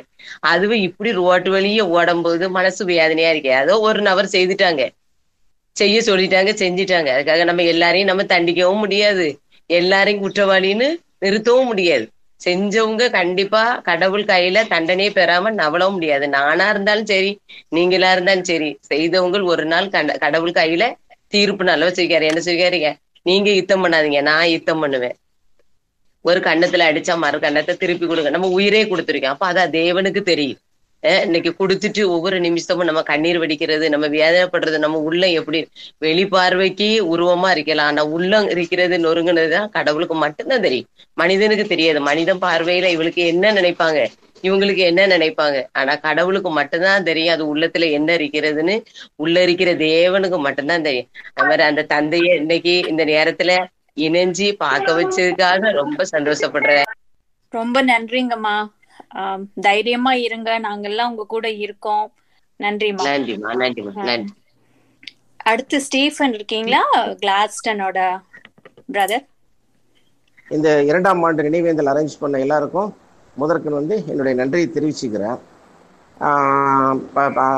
வருத்தந்தை க ஜெகத்கஸ்வர் அவர்களுக்கும் இவங்க ஐயா உதயகுமாரன் அவர்களுக்கும் இதுக்கு முன்னாடி பேசின நம்ம இவர் மக்கள் பாதை சாருக்கும் அவங்க ஸ்னோலின் அம்மாவுங்களுக்கும் அவங்களுக்கும் அவங்களுக்கும் நம்ம இவங்க தோழர் பிரபு அவர்களுக்கும் இப்போதைக்கு வாழும் சாட்சி அதில் இணைஞ்சிருக்கிற பிரின்ஸ்டன் மற்றும் அவங்க சேர்மராஜ் அவங்களுக்கும் மற்றும் இந்த இணைப்பில் இருக்கிற எல்லாருக்கும் முதற்க நன்றி தெரிவிச்சுக்கிறேன். ரொம்ப மனசுக்கு ரொம்ப சந்தோஷமா இருக்கு. ஏன்னா நானும் அவங்கள மாதிரி தான். இந்த வருஷம் போக முடியல. போன வருஷம் முதலாண்டு வந்து நல்லா சிறப்பாக பண்ணோம். அப்போவே பயங்கர கெட்டுப்பிடி போலீஸு. அவர் இவருக்கு தெரியும் நண்பர் பிரேமானந்துக்கு தெரியும். யாரும் கூட்டமாக போகக்கூடாது அப்படின்னு சொல்லி ரொம்ப கெடுபிடி போட்டாங்க. பட் எல்லாத்தையும் மீறி நாங்கள் நல்லா பண்ணோம். சிறப்பாக போன வருஷம் பண்ணோம். இந்த வருஷம் போக முடியல. அதாவது ரிலேஷன்ஸ் மட்டும்தான் போகணும். மற்ற யாரும் போகக்கூடாது அப்படின்னாங்க. எங்கள் வீட்டில் எங்கள் அக்கா அண்ணன் எல்லாரும் போகும்போதே நீங்கள் யார் என்ன ஏதுன்னு விசாரிச்சு தான் உள்ளே கலரைக்கில் விட்டுருக்காங்க. அது மாதிரி ஒவ்வொரு வீட்டுக்கும் போலீஸ் போட்டிருந்துருக்காங்க இந்த வட்டம். யாரும் வரக்கூடாது அப்படிங்கிறதுனால. எல்லா பதிமூணு வீட்டுக்கும் போலீஸ் பாதுகாப்பு போட்டிருந்துருக்காங்க. கல்லறையிலையுமே உள்ளே போலீஸ் இருந்து உள்ளே போகும்போது நீங்கள் யார் என்ன அப்படின்னு கேட்டு தான் விட்டுருக்காங்க. நான் வந்து இங்கேருந்து போக முடியல. இந்த வருஷம் மெட்ராஸ் இந்த இது கொரோனா பிரச்சனைனால போக முடியல. ஸோ இங்கேருந்து நாங்கள் அஞ்சலி கூட்டம் செலுத்தினோம். ஆனால் என்னன்னு கேட்டிங்கன்னா இது ரொம்ப அதான் அராஜகத்தினுடைய உச்சமாக இருக்காதுன்னு ரொம்ப கஷ்டமாக இருக்குது. அதாவது இறந்து நாம இறந்து நம்ம சொந்தக்காரங்களை கூட போய் பார்க்க முடியாத அளவுக்கு அங்கே சூழலை உருவாயிருக்குது. நாங்கள் அதுதான் கோரிக்கையாக கேட்டோம். அதாவது எங்களுக்கு வந்து சுட்டவங்க மேலே வழக்கு பதிவு பண்ணணும் அவங்களுக்கு தண்டனை கொடுக்கணும். அது மாதிரி கவர்மெண்ட் வந்து சிறப்பு சட்டம் ஏற்றி ஸ்டெர்லைட்டை நிரந்தரமாக அப்புறப்படுத்தணும். அப்புறம் பாதிக்கப்பட்ட இறந்தவங்களுக்கு நினைவு சின்னம் வைக்கணும். இந்த மூணு கோரிக்கையும் வச்சு தான் நாங்கள் எங்கள் சைடில் கேட்டுட்ருக்கோம் ஆனால் இது வரைக்கும் எதுவுமே கிடையாது. நம்ம ரெண்டாயிரத்தி பதினெட்டு ஆகஸ்ட் பன்னிரெண்டாம் தேதி சிபிஐக்கு மாற்றினாங்க அந்த கேஸை. கேஸ் மாற்றி நாலு வருஷத்தில் நாலு நாலு மாதத்தில் அதாவது டிசம்பர் பன்னெண்டாம் தேதியே அவங்க அறிக்கையை சமர்ப்பிக்கணும். ஆனால் இன்னைக்கு ரெண்டாயிரத்தி இருபது ஆயிடுச்சு. இது வரைக்கும் அவங்க இடையில ஒரு ஏதோ ஒரு நாங்கள் ஏதோ பண்ணிட்டு இருக்கோம்னு சொன்னாங்க. இது வரைக்கும் எந்த பதிலும் கிடையாது. நம்ம அருணா ஜெகதீசன் ஒரு குழு போட்டாங்க. அவங்களும் என்ன ஆச்சுன்னு தெரியல. ஸோ இது வரைக்கும் நீதி கிடைக்கல. இப்போ அந்த இவங்க ஸ்டெர்லைட் வந்து நாங்கள் திறக்கணும்னு சொல்லி கேட்ட கேஸுக்கு வந்து மெட்ராஸ் ஹைகோர்ட்ல ஜனவரி எட்டாம் தேதி விசாரணை முடிஞ்சுது. எல்லா தரப்பு விசாரணையும் முடிஞ்சு இன்னும் தீர்ப்பு வர்றதுக்காக வெயிட் பண்ணிட்டு இருக்காங்க. தீர்ப்பு இன்னும் வெளியே வரல. அநேகமா இந்த கொரோனா பீரியட் முடிஞ்ச பிறகு தீர்ப்பு வரும். அது யாருக்கு எப்படி வருதுன்னு சொல்ல முடியாது. ஏன்னா இன்னைக்கு நம்ம இந்த டாஸ்மாக் கேஸ்லேயே பார்த்துட்டோம். இங்கே இங்க அதாவது தமிழ்நாட்டினுடைய நிலைமுறை என்னன்னு தமிழ்நாட்டில் உள்ளவங்களுக்கு தான் தெரியும். ஒரு ஹைகோர்ட்டு போட்ட ஆர்டரை பத்தி அவங்கள்ட்ட எந்த இதுவும் சொல்லாம இல்லை நீங்க திறந்துக்கலாம் அப்படின்னு சொல்லிட்டு இது பண்ணிட்டாங்க. ஸோ இங்க அவங்க நினைச்சே தான் நடக்கும். அதுதான் உண்மை. இந்த சப்போஸ் சுப்ரீம் கோர்ட்ல சாரி ஹைகோர்ட்ல என்ன கேஸ் வந்தாலும் இப்ப சட்ட ரீதியா அவங்க ரெடியா தான் இருக்காங்க. இப்ப இவங்களும் திரும்ப சுப்ரீம் கோர்ட்டு போவாங்க. சப்போஸ் நமக்கு சாதகமா வந்ததுன்னா அவங்க வேதாந்தா குரூப் போகும். வேதாந்தா குரூப் சாதகமா வந்ததுன்னா நம்ம கண்டிப்பா போகிறதுக்கு அவங்க ரெடியா இருக்காங்க. இப்ப கூட பாத்தீங்கன்னா இந்த கொரோனா நிவாரண நிதி கூட அஞ்சு கோடி ரூபா கொடுத்துருக்காங்க வேதாந்தா சார்பா. அதை கூட நாங்கெல்லாம் வேண்டாம்னு சொல்லி சிஎம்க்கு பெட்டிஷன்லாம் அனுப்பியிருக்கோம். இது அவங்க நம்ம தோழர் இவர் பிரபு அவங்க கிட்டு சார் எல்லாருமே அதில் வந்து ஊரில் எல்லாருமே இப்போ அவங்க வந்து தூத்துக்குடியில வேதாந்தம் செயல்படாத செயல்பட முடியாத அளவுக்கு அவங்க செயல்பட்டு இருக்காங்க. அது இருக்கிறதுனால தான் இப்போ இந்த உங்க நலத்திட்ட உதவிகள்லாம் கொடுக்க முடியாம பகிரங்கமாக செயல்பட முடியாம அவங்க அந்த அஞ்சு கோடி ரூபா பணம் வாங்கினதுனால அவங்களுக்கு ரொம்ப சந்தோஷமாயிட்டு. மக்கள்கிட்ட என்ன சொல்லிட்டு இருக்காங்க? நாங்கள் திறந்துருவோம். சீக்கிரமா திறக்க போறோம். அதனால தான் இங்கே இதெல்லாம் நாங்கள் பண்ணிட்டு இருக்கோங்கிற மாதிரி ஒரு இதை கிரியேட் பண்ணிட்டு இருக்கிறாங்க. ஒரு மாயை. ஆனால் என்னன்னா அவங்களுக்கு அதையும் தாண்டி பயம் என்னன்னு கேட்டீங்கன்னா திறந்தால் என்ன ஆகும்? திறக்க அதனாலதான் ஒரு நாலு பேர் கூட கூடக்கூடாது. இறந்தவங்களுடைய சொந்தக்காரங்களை தவிர யாரும் கல்லறைக்கு போகக்கூடாது. அந்த பயம்லாம் அவங்களுக்கு இருக்கு. ஆனா அது அதுக்கு காரணம் இப்படி உலகம் ஃபுல்லா எல்லாருமே இந்த பிரச்சனையை பேசுறதுனாலையும் இந்த பிரச்சனையுடைய தீவிரத்தை உணர்த்ததுனாலையும் இன்னைக்கு பாத்தீங்கன்னா தூத்துக்குடி தான் உலகத்துக்கே ஒரு பெரிய முன்னுதாரணம். ஏன்னா ஒரு மக்களுடைய எதிர்ப்புனால ஒரு கார்பரேட்டே மூடி இருக்காங்க இன்னும் ரெண்டு வருஷம் மூடி ரெண்டு வருஷம் ஆயிட்டு மூடி திறக்க முடியாத அளவுக்கு அவங்க உட்கார்ந்துட்டு இருக்காங்க. அதனால இது இதனுடைய முழு இது காரணம் வந்து மக்களுடைய எதிர்ப்பு. அந்த நம்ம ஷூட்டிங்க்கு அப்புறம் இருபத்தி ரெண்டாம் தேதிக்கு அப்புறம் தான் நான் சென்னை போயிருந்தேன். சாரி தூத்துக்குடி போயிருந்தேன். இருபத்தி ரெண்டு கிளம்பி இருபத்தி மூணு போனேன். அதுல இருந்து கிட்டத்தட்ட அடக்கம் பண்றதுக்கே ஒரு பதினாறு நாள் ஆச்சு. போஸ்ட்மார்ட்டம் பண்ண விடாம அந்த நேரத்தில் நடந்த பிரச்சனைக்கு எல்லாம் அந்த பாதிக்கப்பட்டவங்க ஊர் மக்கள் எல்லாரும் கூட ஒத்துழைப்பு நம்ம அதனால தான் அவங்களால எது அதுக்கு மேல செயல்பட முடியாம இருந்து வேற வழி இல்லாம தான் மூடினாங்க. அது ஸோ இதுக்கு எல்லாத்துக்கும் காரணமா இருந்த அந்த அவங்க பதிமூணு உயிர்கள் பதிமூணு பேர் அவங்களுடைய இறப்பும் அதில் இது நிறைய பேர் இன்னும் பாதிக்கப்பட்டு உயிரோட சாட்சியாக இருக்காங்க. இந்த நம்ம லைனில் இருக்காங்க ரெண்டு பேர் இருக்கிறாங்க. இவங்க எல்லாருமே இந்த உணர்வு இதோ இது அதாவது இன்னைக்கு வரைக்கும் அவங்க ஸ்டெர்லைட் பிரச்சனை பற்றி எரிஞ்சுக்கிட்டு தான் இருக்கு. ஸோ அதனால் வந்து என்னன்னு கேட்டிங்கன்னா எல்லாரும் இப்போ ரொம்ப சந்தோஷமாக இருக்குது ரெண்டு வருஷம் இப்போ ரெண்டு வருஷம் ஆனால் கூட அந்த பிரச்சனையை உயிரோட்டமாக வச்சுட்டு இருக்கிறாங்க எல்லாருமே. அது அதுதான் இதுதான். இது இப்போ எல்லாருமே வாட்ச் பண்ணிட்டு இருக்காங்களே இதை பார்க்குறவங்களுக்கு தான் பயம் வரும். ஐயோ நம்ம இப்போ திரும்பியும் திறந்தால் என்ன நடக்கும்? இந்த உணர்வு தான். நம்மளால என்ன அவங்களால இப்போ அரசு அவங்களால என்ன பண்ண முடியுமோ அவங்க பண்றாங்க. அதே மாதிரி மக்கள் நம்மளால என்ன பண்ண முடியும்? அதை ஏற்று அவங்களால நிக்கவே முடியாது அப்படிங்கிற சூழ்நிலை வரும்போது தான் அவங்க நிரந்தரமா மூடுவாங்க. அதனால நிரந்தரமா மூடுறதுக்கு அதை திறக்க விட மாட்டோம். அது எல்லாருடைய ஒத்துழைப்புடையும் அந்த இருந்து போன ஆத்மாக்களுடைய சாந்தி அடைகிறதுக்காகவும் வாழும் சாட்சிகளாக இருக்கிறவங்களுடைய அவங்களுடைய அவங்களுக்கு நம்ம செய்யற நன்றி கடனாகவும் இருக்கும். இதுக்கு வந்து ஏற்பாடு செஞ்சவங்க எல்லாருக்கும் என்னுடைய நன்றியை தெரிவிச்சுக்கிறேன். அப்புறம் இந்த கூட்டம் வழியா தோழர் பிரபு அதாவது என்னுடைய தம்பி பையனுக்கு வேலை கிடைக்கிறதுக்கு வந்து அவர் ரொம்ப முன்முயற்சி எடுத்துட்டு இருந்தாரு. அது இருபத்தி ஒன்னாம் தேதி தான் அந்த ஆர்டர் கொடுத்துருக்காங்க. அதுக்கும் இந்த மீட்டிங் சார்பா என்னுடைய நன்றி தெரிவிச்சுக்கிறேன். நண்பர் பிரேம் மற்றும் ஏற்பாடு செய்த அனைவருக்கும் மிகப்பெரிய நன்றி. நன்றிங்க. அடுத்து தம்பி பிரின்ஸ்டன் இருக்கீங்களா? வணக்கம் பிரின்ஸ்டன் வணக்கம்ப்பா. நாளா ரெண்டு வருஷம் ஆயிடுச்சு. என்ன சொல்லனே தெரியல. அது இப்பதான் கொஞ்சம் கொஞ்சமா அதுல இருந்து வந்துட்டு இருக்கோம் ஹலோ பரவாயில்ல. இப்போதைக்கு இருந்து ஓரளவு மீண்டு வந்திருக்கு. என்ன சொல்லணும்னு தெரியல. தம்பி நீங்க இப்ப எங்க இருக்கீங்க? தூத்துக்குடியில இருக்கீங்களா? வேற எங்க இருக்கீங்க? தூத்துக்குடியில தான் இருக்கேன். ட்ரீட்மெண்ட்லாம் முடிஞ்சுச்சு. ட்ரீட்மெண்ட் ஒரு த்ரீ மந்த்ஸ் த்ரீ மந்த்ஸ் அதுக்கப்புறம் அதுக்கப்புறம் ஒரு டூ மந்த்ஸ் கிட்ட வீட்ல இருக்கிற மாதிரி இருந்து இப்போ ட்ரீட்மெண்ட் முடிஞ்சு வேலைக்கெல்லாம் போக ஆரம்பிச்சிட்டேன். நானே ஓட்டிட்டு போக ஆரம்பிச்சு வேலைக்கு கால் போயிட்டு தான் இருக்கேன். எப்படிங்க தம்பி இருக்கு? காலு? காலு உடையில இப்போ ஒரு ப்ராப்ளம் வந்தது. நான் நம்ம பிரபனா இருக்கிறதுனால அவங்களே ரெடி பண்ணி இது பண்ணாங்க. இப்போ கலெக்டரேட்ல போய் எனக்காக மெனக்கிட்டு பேசி அவங்கள தான் எனக்கு ஒரு one lakh one lakh ten thousand கிட்ட வந்து ஒரு லட்சத்தி பத்தாயிரம் ரூபா கிட்ட செலவு வந்துச்சு. ப்ரொபோனை தான் கூட்டிட்டு போய் அங்க உள்ள எல்லா ஆஃபீஸரையும் பார்த்து பேச வச்சு மறுபடியும் அதை ரெடி பண்ணி கொடுத்தாங்க. இப்போ வரைக்கும் ப்ரொபோனை தான் எல்லா ஹெல்ப்பும் பண்ணிட்டே இருக்காங்க. மற்றபடி அவங்க தான் மற்றபடி வேலை கிடைக்கிறதுலேருந்து அந்த மூணாவது மாசத்துக்கு அப்புறம் வந்து எனக்கு எல்லா ஹெல்ப்புமே அவங்க தான் பண்ணாங்க. அடிபட்டு அங்க ஆஸ்பத்திரியில இருக்கும்போது கூட ஒரு சில பேர் ஃபர்ஸ்ட் வந்தாங்க பார்த்தாங்க. அதுக்கப்புறம் அப்படியே போயிட்டாங்க. அவங்க யாரும் தெரியாது எதுவுமே தெரியாது. அப்படியே போயிட்டாங்க. அதுக்கப்புறம் தான் இவங்க பிரபண்ணம் தான் வந்தாங்க. பிரபண்ணம் வந்ததுக்கு அப்புறம் தான் எல்லாத்தையும் ப்ராப்பரா ஒவ்வொரு ஸ்டெப் பை ஸ்டெப்பா வேலை காலு ஒவ்வொரு இதுக்கும் அவங்க தான் கொண்டு போனாங்க. எல்லா விஷயத்துலயுமே. காலுக்குமே முதல்ல ஒரு நல்ல கால் கொடுக்க மாட்டேன்ட்டாங்க. ஒரு குறைஞ்ச லெவல் கால் தான் கொடுக்கறதா சொல்லியிருந்தாங்க. நடக்கவே முடியாது அதை போட்டுட்டு. தண்ணி பட்டா கூட டேமேஜ் ஆயிரும் அப்படிங்கிற மாதிரி ஒரு கால் தான் கொடுத்துருந்தாங்க. அதுக்கப்புறம் பிரபுன்னு தான் பேசி மேல இடத்துல எல்லாம் சொல்லி அதுக்கப்புறம் தான் ஒரு ஏழு லட்சம் ரூபா கிட்ட ஒரு கால் கொடுத்தாங்க. அதுக்கப்புறம் அதுலயும் இப்போ உடல ஒரு ப்ராப்ளம் வந்துச்சு. அது என்னதான் இருந்தாலும் இயற்கை ஆகாதுங்கிற மாதிரி கணக்குல என்னதான் இருந்தாலும் செயற்கை தானே. இயற்கை ஆகாதுங்கிறதுனால கூடையிலயும் ஒரு செலவு வந்துச்சு. கேட்டு பிரபுன்னு தான் எல்லா வகையிலும் ஹெல்ப் பண்ணாங்க. இன்ன வரைக்கும் பிரபுனு ரொம்பவே சப்போர்ட்டா இருக்காங்க. ரொம்ப இன்ன வரைக்குமே வேற அந்த டைம்ல வந்தவங்க வந்து இப்போ வரைக்கும் கூட யாருமே இல்ல. அப்படியே விட்டுட்டாங்க. அந்த டைம் அந்த அடிபட்ட அந்த மூணு மாசத்துக்கு அவ்வளவு பேர் வந்தாங்க. நிறைய பேர் முகம் கூட ஞாபகமே இல்லை. அந்த முறைக்கு அவ்வளவு பேர் வந்தாங்க? அப்படியே போயிட்டாங்க. ஆனா அதுக்கப்புறம் பிரபலம் தான் இன்ன வரைக்கும் இருந்து எல்லா பிரச்சனைக்கும் சொல்யூஷன் கொடுக்கறது பிரபலம் தான். எதுனாலும் அவங்களுக்கு தான் காலும் பண்ணுவேன். என்ன இப்படி ஆயிட்டு அப்படின்னா அவங்க தான் எல்லா இதுக்கும் சப்போர்ட்டும் பண்றதும் அவங்க தான். எந்த ஒரு விஷயமா இருந்தாலும் பிரபலம் தான் முதல்ல சப்போர்ட் பண்றது. தெரியும் தம்பி. இப்ப வலி இருக்குங்களா தம்பி கால்ல? வலி வந்து எப்பமாவது வரும். திடீர்னு இப்போ ஒரு நாள்ல எப்படியும் ஒரு ரெண்டு மூணு நேரம் அந்த இல்லாத காலோட உணர்ச்சி தெரியும். கால் அடி குதிங்கால்ல வந்து குத்தும்.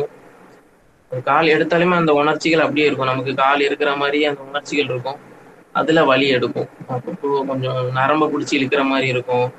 ரொம்ப தூரம் உள்ள காலையில இருந்து சாயந்தரம் வரை போட்டிருக்கிறோம் அப்படின்னா கடிக்கும் கொஞ்சம். அது கொஞ்சம் கடிக்க ஆரம்பிக்கும். ப்ளஸ் வேக்கும் வேற. ப்ரெஷர் வேக்கும் ப்ரெஷர்ல தான் அது கால் நிற்கும் அது கொஞ்சம் டைட்டா இறுக்கி பிடிச்சிட்டே இருக்கும். அந்த பிரச்சனை தான். மற்றபடி வேற அப்படி ஒன்றும் இல்லை. ஸ்வெட் ஆகும் உள்ள ஸ்வெட் ஆகி ஸ்வெட் ஆகி கொஞ்சம் அப்படியே சின்ன சின்ன பரு கட்டி அந்த மாதிரி வரும். சரிங்க தம்பி. தைரியமா இருங்க. வேலைக்கு போறீங்கல்ல?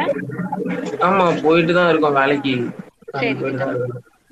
ரொம்ப நன்றி. இவ்வளவு ரெண்டு வருஷம் கழிச்சுமே நிறைய பேர் விட்டுட்டாங்க. ஆனா நீங்க இவ்வளவுத்துக்கு பிடிச்சி வச்சு இவ்வளவுத்துக்கு பேசுறது ரொம்ப சந்தோஷம்.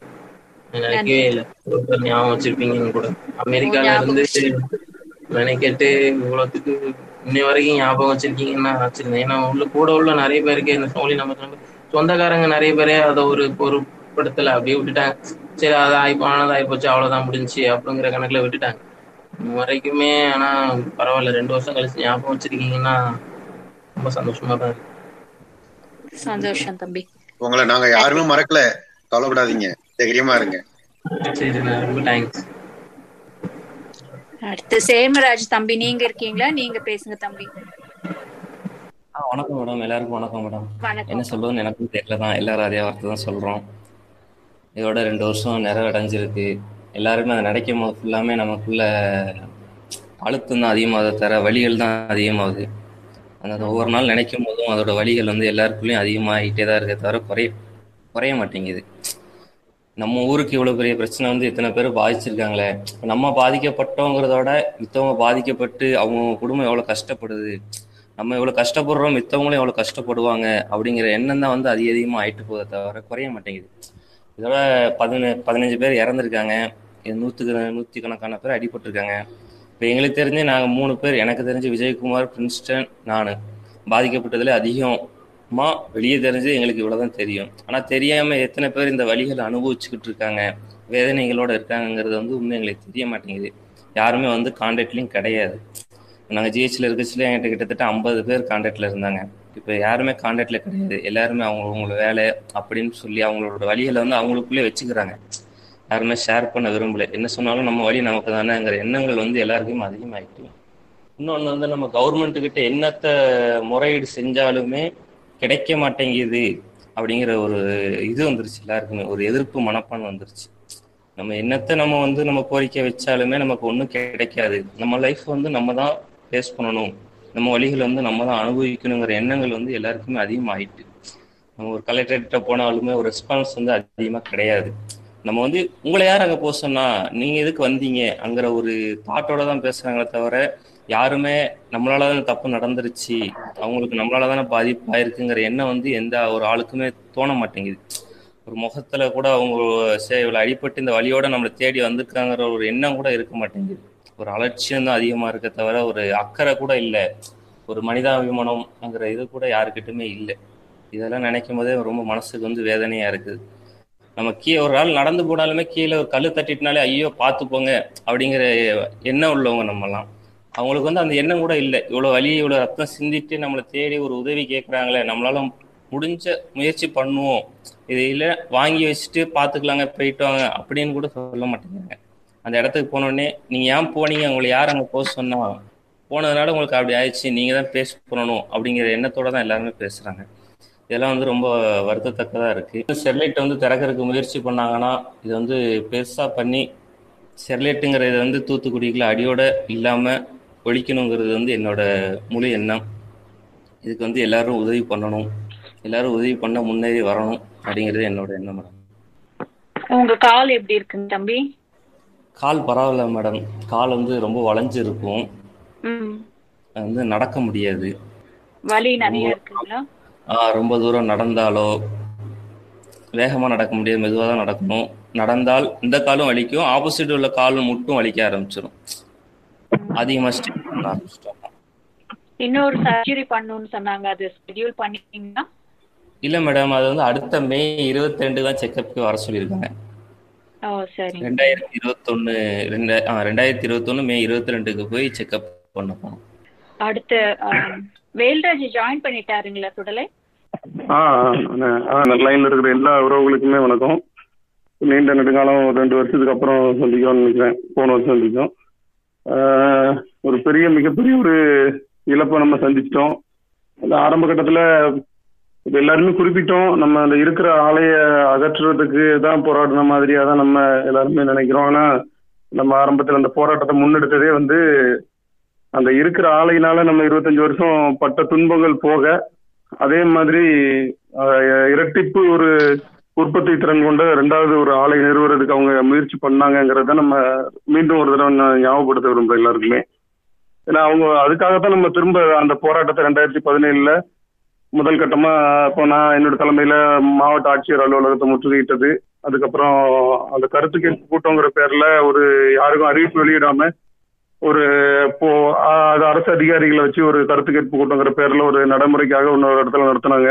அதை போய் தடுத்து நிறுத்தணும். அப்ப அதுலதான் வந்து தெரிய வந்தது என்னன்னா ஸ்டெர்லைட் ஆலையை போல இரண்டு மடங்கு உற்பத்தி திறன் கொண்ட ரெண்டாவது விரிவாக்கம். அதை தொடர்ந்து அந்த மண்ணை வந்து மக்கள் வசிக்க முடியாத அளவுக்கு நச்சாக்கி பாலாக்குற அளவுக்கான தொடர்ச்சி அதன் தொடர்ச்சியாக ஒரு ஐந்து ஆறு தொழிற்சாலைகள். ரசாயன தொழில் சுத்திகரிப்பு அப்புறம் பெட்ரோலிய கெமிக்கல் தொழிற்சாலை. அதுக்கப்புறம் மின்சார உற்பத்தி இந்த மாதிரி அதன் தொடர்ச்சியாகவும் சிமெண்ட் ஃபேக்டரி இப்படி தொடர்ந்து அந்த ஸ்டெர்லைட்டை பேஸ் பண்ணி அதுல இருந்து வெளியாகிற அந்த கழிவுப் பொருட்கள் அதெல்லாம் வச்சு கூட நிறைய பொருட்கள் தயாரிக்கிற மாதிரியான தொழிற்சாலைகள் இப்படியெல்லாம் தான் கட்டத்துக்கு அவங்க ஏற்பாடு பண்ணியிருந்தாங்க. அப்ப அதை பார்க்கும்போது தான் நம்மளுக்கே ஒரு கொந்தளிப்பா இருந்துச்சு. என்ன செய்யறது? ஏற்கனவே இருபத்தஞ்சு வருஷ காலமா இங்க இருந்த நோய்கள் அது நம்ம உங்களுக்கு எல்லாம் சொல்லி தெரிய வேண்டியது எல்லாருக்குமே தெரியும். சுவாச கோளாறு பிரச்சனை இல்லாத நபர்களே தூத்துக்குடியில இல்ல. அது போக பாத்தீங்கன்னா சிறு குழந்தைங்களுக்கு கூட சளி இல்லாத குழந்தைங்களே தூத்துக்குடியில இல்ல. அப்புறம் புற்றுநோய் அதிகமா பரவல் அதிகமாயிருச்சு. அதுக்கப்புறம் அந்த கிர- சுத்தி உள்ள கிராமத்து மக்கள் அதை கண் கூட ரொம்ப அனுபவிக்கிற ஒரு சூழ்நிலை வந்துருச்சு. காலில் புற்று வர்றது அப்புறம் சரும நோய்கள் கற்ப கோளாறு எல்லா பாதிப்புகளும் அதிகமாகும் போது தான் வேற வழி இல்லாம தான் நம்ம வந்து அரசை எதிர்த்து போராடித்தான் ஆக முடியும். வேற வழி இல்லை. நம்ம மண்ணை கடந்து வேற எங்கேயும் போக முடியாது. இந்த மண்ணில் நம்ம வாழணும் அதுவும் நலமோட வாழணும்னு நம்ம நினைச்சா குறைந்தபட்சம் நலமோடுன்னு சொல்றதை விட உயிரோடவாக வாழணும்னு நம்ம நினைச்சோம் அப்படின்னா அதை போராடித்தான் ஆகணும்னு ஒரு இக்கட்டான ஒரு சூழ்நிலையில தான் அடுத்த கட்டத்துக்கே நம்ம போனோம். வேற வழி இல்லாம தான். இப்ப இதையும் நிறுவி நிறுவிட்டாங்க அப்படின்னா தூத்துக்குடியில மனிதர்கள் வசிக்கிறதுக்கான வாய்ப்புகள் இல்லாத ஒரு சூழல்ல உருவாகுங்கிறது தான் உண்மை. வேற வழி இல்ல. நம்ம இறங்கி போராடி தான் அதை தடுக்க முடியும் அப்படிங்கிற மாதிரி போராட்டத்துல தான் முதல்ல ஈடுபட்டோம். அதன் தொடர்ச்சியா மக்கள்கிட்ட ஒரு விழிப்புணர்ச்சி இருந்துச்சு. எல்லா இடங்கள்லயுமே தன்னெழுச்சியா மக்கள் வந்தாங்க.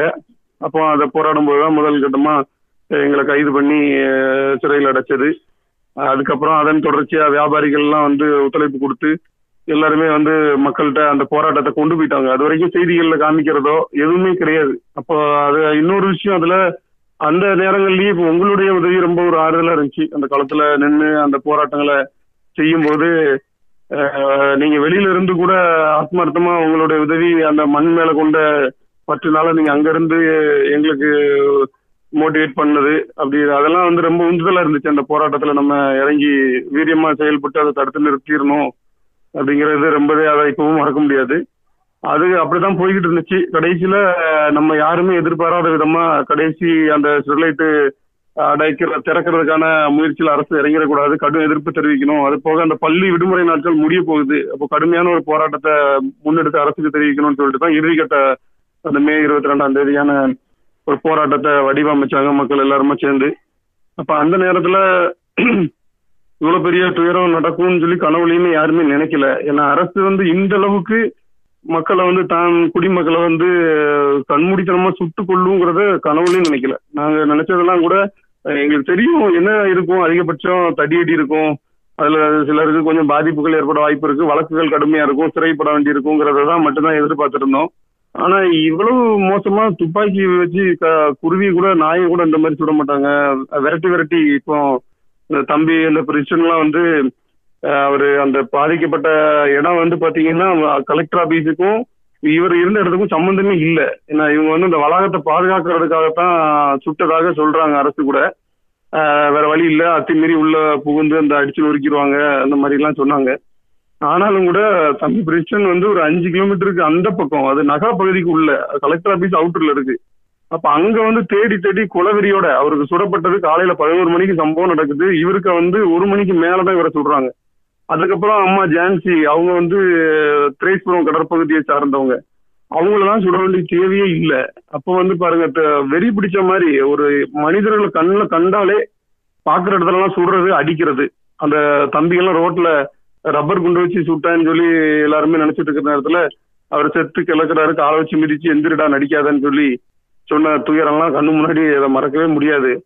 அந்த அளவுக்கு கொடுமையா இருந்துச்சு. ரொம்ப கொடுமை. அதெல்லாம் சொல்ல முடியாது. அந்த மாதிரி நகரத்துக்குள்ள வந்து அத்துமீறி சுட்டது. பாக்குறவங்களை கண்ணில் பாக்குறவங்க எல்லாம் வெறி கொண்டு சுட்டாங்க. அந்த வெறி எங்கிருந்து வந்துச்சு அப்படிங்கிறது தான் இப்போ வரைக்கும் புரிய மாட்டேங்குது. அரசு வந்து இவ்வளவு மோசமா இருக்குமா? கார்பரேட்டுக்காக இருக்கலாம்.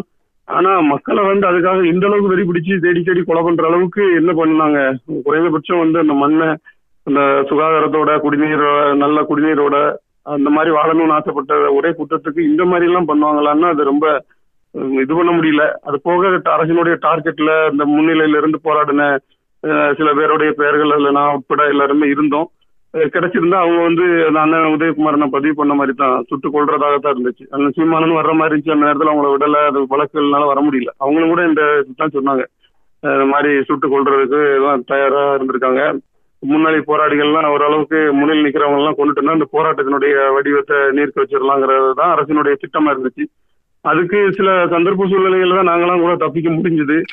இல்லைன்னா அந்த நேரத்துல தேடி தேடி சுட்டு கொண்டிருப்பாங்க. அப்புறம் அதுக்காக தொடர்ந்தும் கூட இவங்க வந்து அதோட விட்டாங்களான்னா வழக்குகள் கடுமையான வழக்குகள். பெண் மீதெல்லாம் அதுக்கப்புறமும் தொடர்ச்சியான வழக்குகள். மூணு மாசத்துக்கு மே- அதுக்கப்புறம் ரொம்ப சித்திரவதைகள் அனுபவிச்சு தான் ஊருக்குள்ளே வர முடிஞ்சது. அதுலயும் நூறுக்கு மேற்பட்ட வழக்குகள் போட்டாலும் இப்போ வரைக்கும் பாத்தீங்கன்னா நம்ம நான் இருக்கிற அந்த பகுதி சார்ந்த காவல் நிலையத்துல கூட ரவுடிகள் பட்டியலில் என்னுடைய பெயரை இணைச்சு வைக்கிறது. நான் எனக்கு எந்த வழக்குகளுமே இது வரைக்கும் அடித்தடி வழக்குகள் எதுவுமே கிடையாது. இந்த அரசியல் இந்த போராட்ட களங்கள் இந்த மண்ணுக்கான போராட்டங்களை தவிர்த்துட்டு எதிரையும் நான் ஈடுபட்டது எனக்கு அது சார்ந்த எந்த வழக்குகளுமே கிடையாது.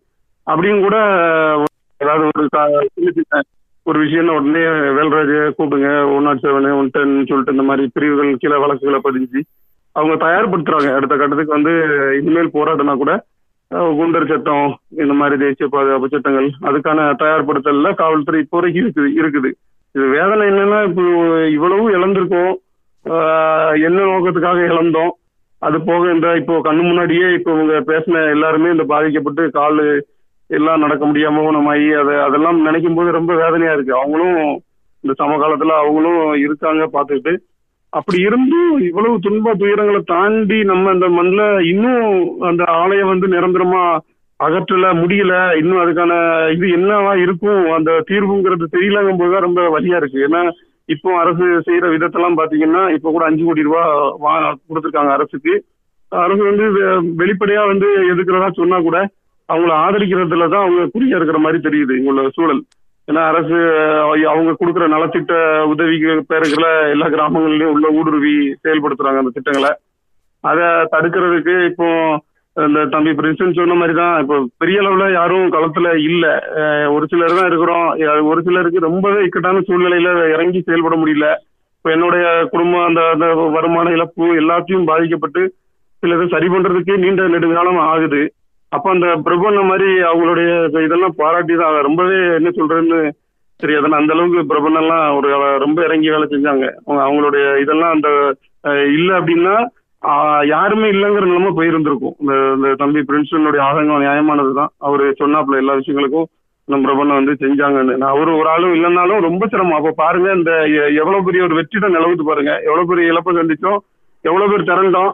ஆனா உதவின்னு பண்றதுக்கு அதுக்கப்புறம் அதை தொடர்ந்து முன்னெடுத்து அதை பண்ண ஒரு நீதியோ இல்ல அவங்களுக்கு தேவையான விஷயங்களோ செஞ்சு கொடுக்க கூட அது முடியாத ஒரு இயலாத ஒரு நிலைமையில தான் தொடர்ந்து நம்ம பயணிக்கிறோம். இன்னும் வந்து அது அப்படி இருந்தும் கூட ஒரு ஆள் கண்காணிக்கப்படுவது தனிப்பட்ட முறையில அவங்களுக்கும் நெருக்கடிகள் கொடுக்கறது. இப்ப எனக்கு கொடுக்குற மாதிரி அவங்களுக்கு கடுமையான நெருக்கடியை எதிர்கொள்றாங்க. ஒரு மூணு பேரை வீட்டு முன்னாடி எப்பவும் காவலுக்கு போடுறது பின்னாடியே அலைய விடுறது அவங்க எங்க போனாலும் தொடர்ந்து டார்ச்சர் அது உளவியல் தாக்குதலா இல்ல அது வந்து இன்னும் கடுமையான நடவடிக்கை எடுக்கிறதுக்கான முன்னேற்பாடாங்கிறதே இன்னும் தெரியல. நான் எதுக்காக அவங்க பின்னாடி அலையணும்னு தெரியல. அப்புறம் இந்த மாதிரியான மக்களை வந்து மன ரீதியா டார்ச்சர் பண்றது இப்படி அவங்களுக்கு தொழில் தொழிலில் போய் இடைஞ்சல் கொடுத்துருக்காங்க. பிரபண்ணனுடைய வண்டி வாகனங்கள் அவங்கள இதை முடக்கிறதுக்கான அவங்க வண்டி வச்சு டிரான்ஸ்போர்ட் நடத்திட்டு இருக்காங்க அந்த கிளீனர் டிரைவர் எல்லாம் போய் உங்களுக்கு சம்பளம் எப்படி வருது எதன் மூலமா கொடுக்குறாங்க இந்த மாதிரி தனிப்பட்ட பர்சனல் எல்லாம் அவங்க அச்சுறுத்துற விதமா தோன்றது. இப்படி பொருளாதார நெருக்கடியை கொடுக்க முற்படுறது. அப்புறம் அந்த அண்ணன் கிட்ட எல்லாம் களத்துல இருந்தாங்க. அவங்களெல்லாம் வழக்குகளை போட்டு ஏதோ ஒரு சந்தர்ப்பத்துல உள்ள தள்ளுறது. எப்ப சந்தர்ப்பம் கிடைக்கும் அவங்கள உள்ள தள்ளணுங்கிறதுல பாக்குறாங்க.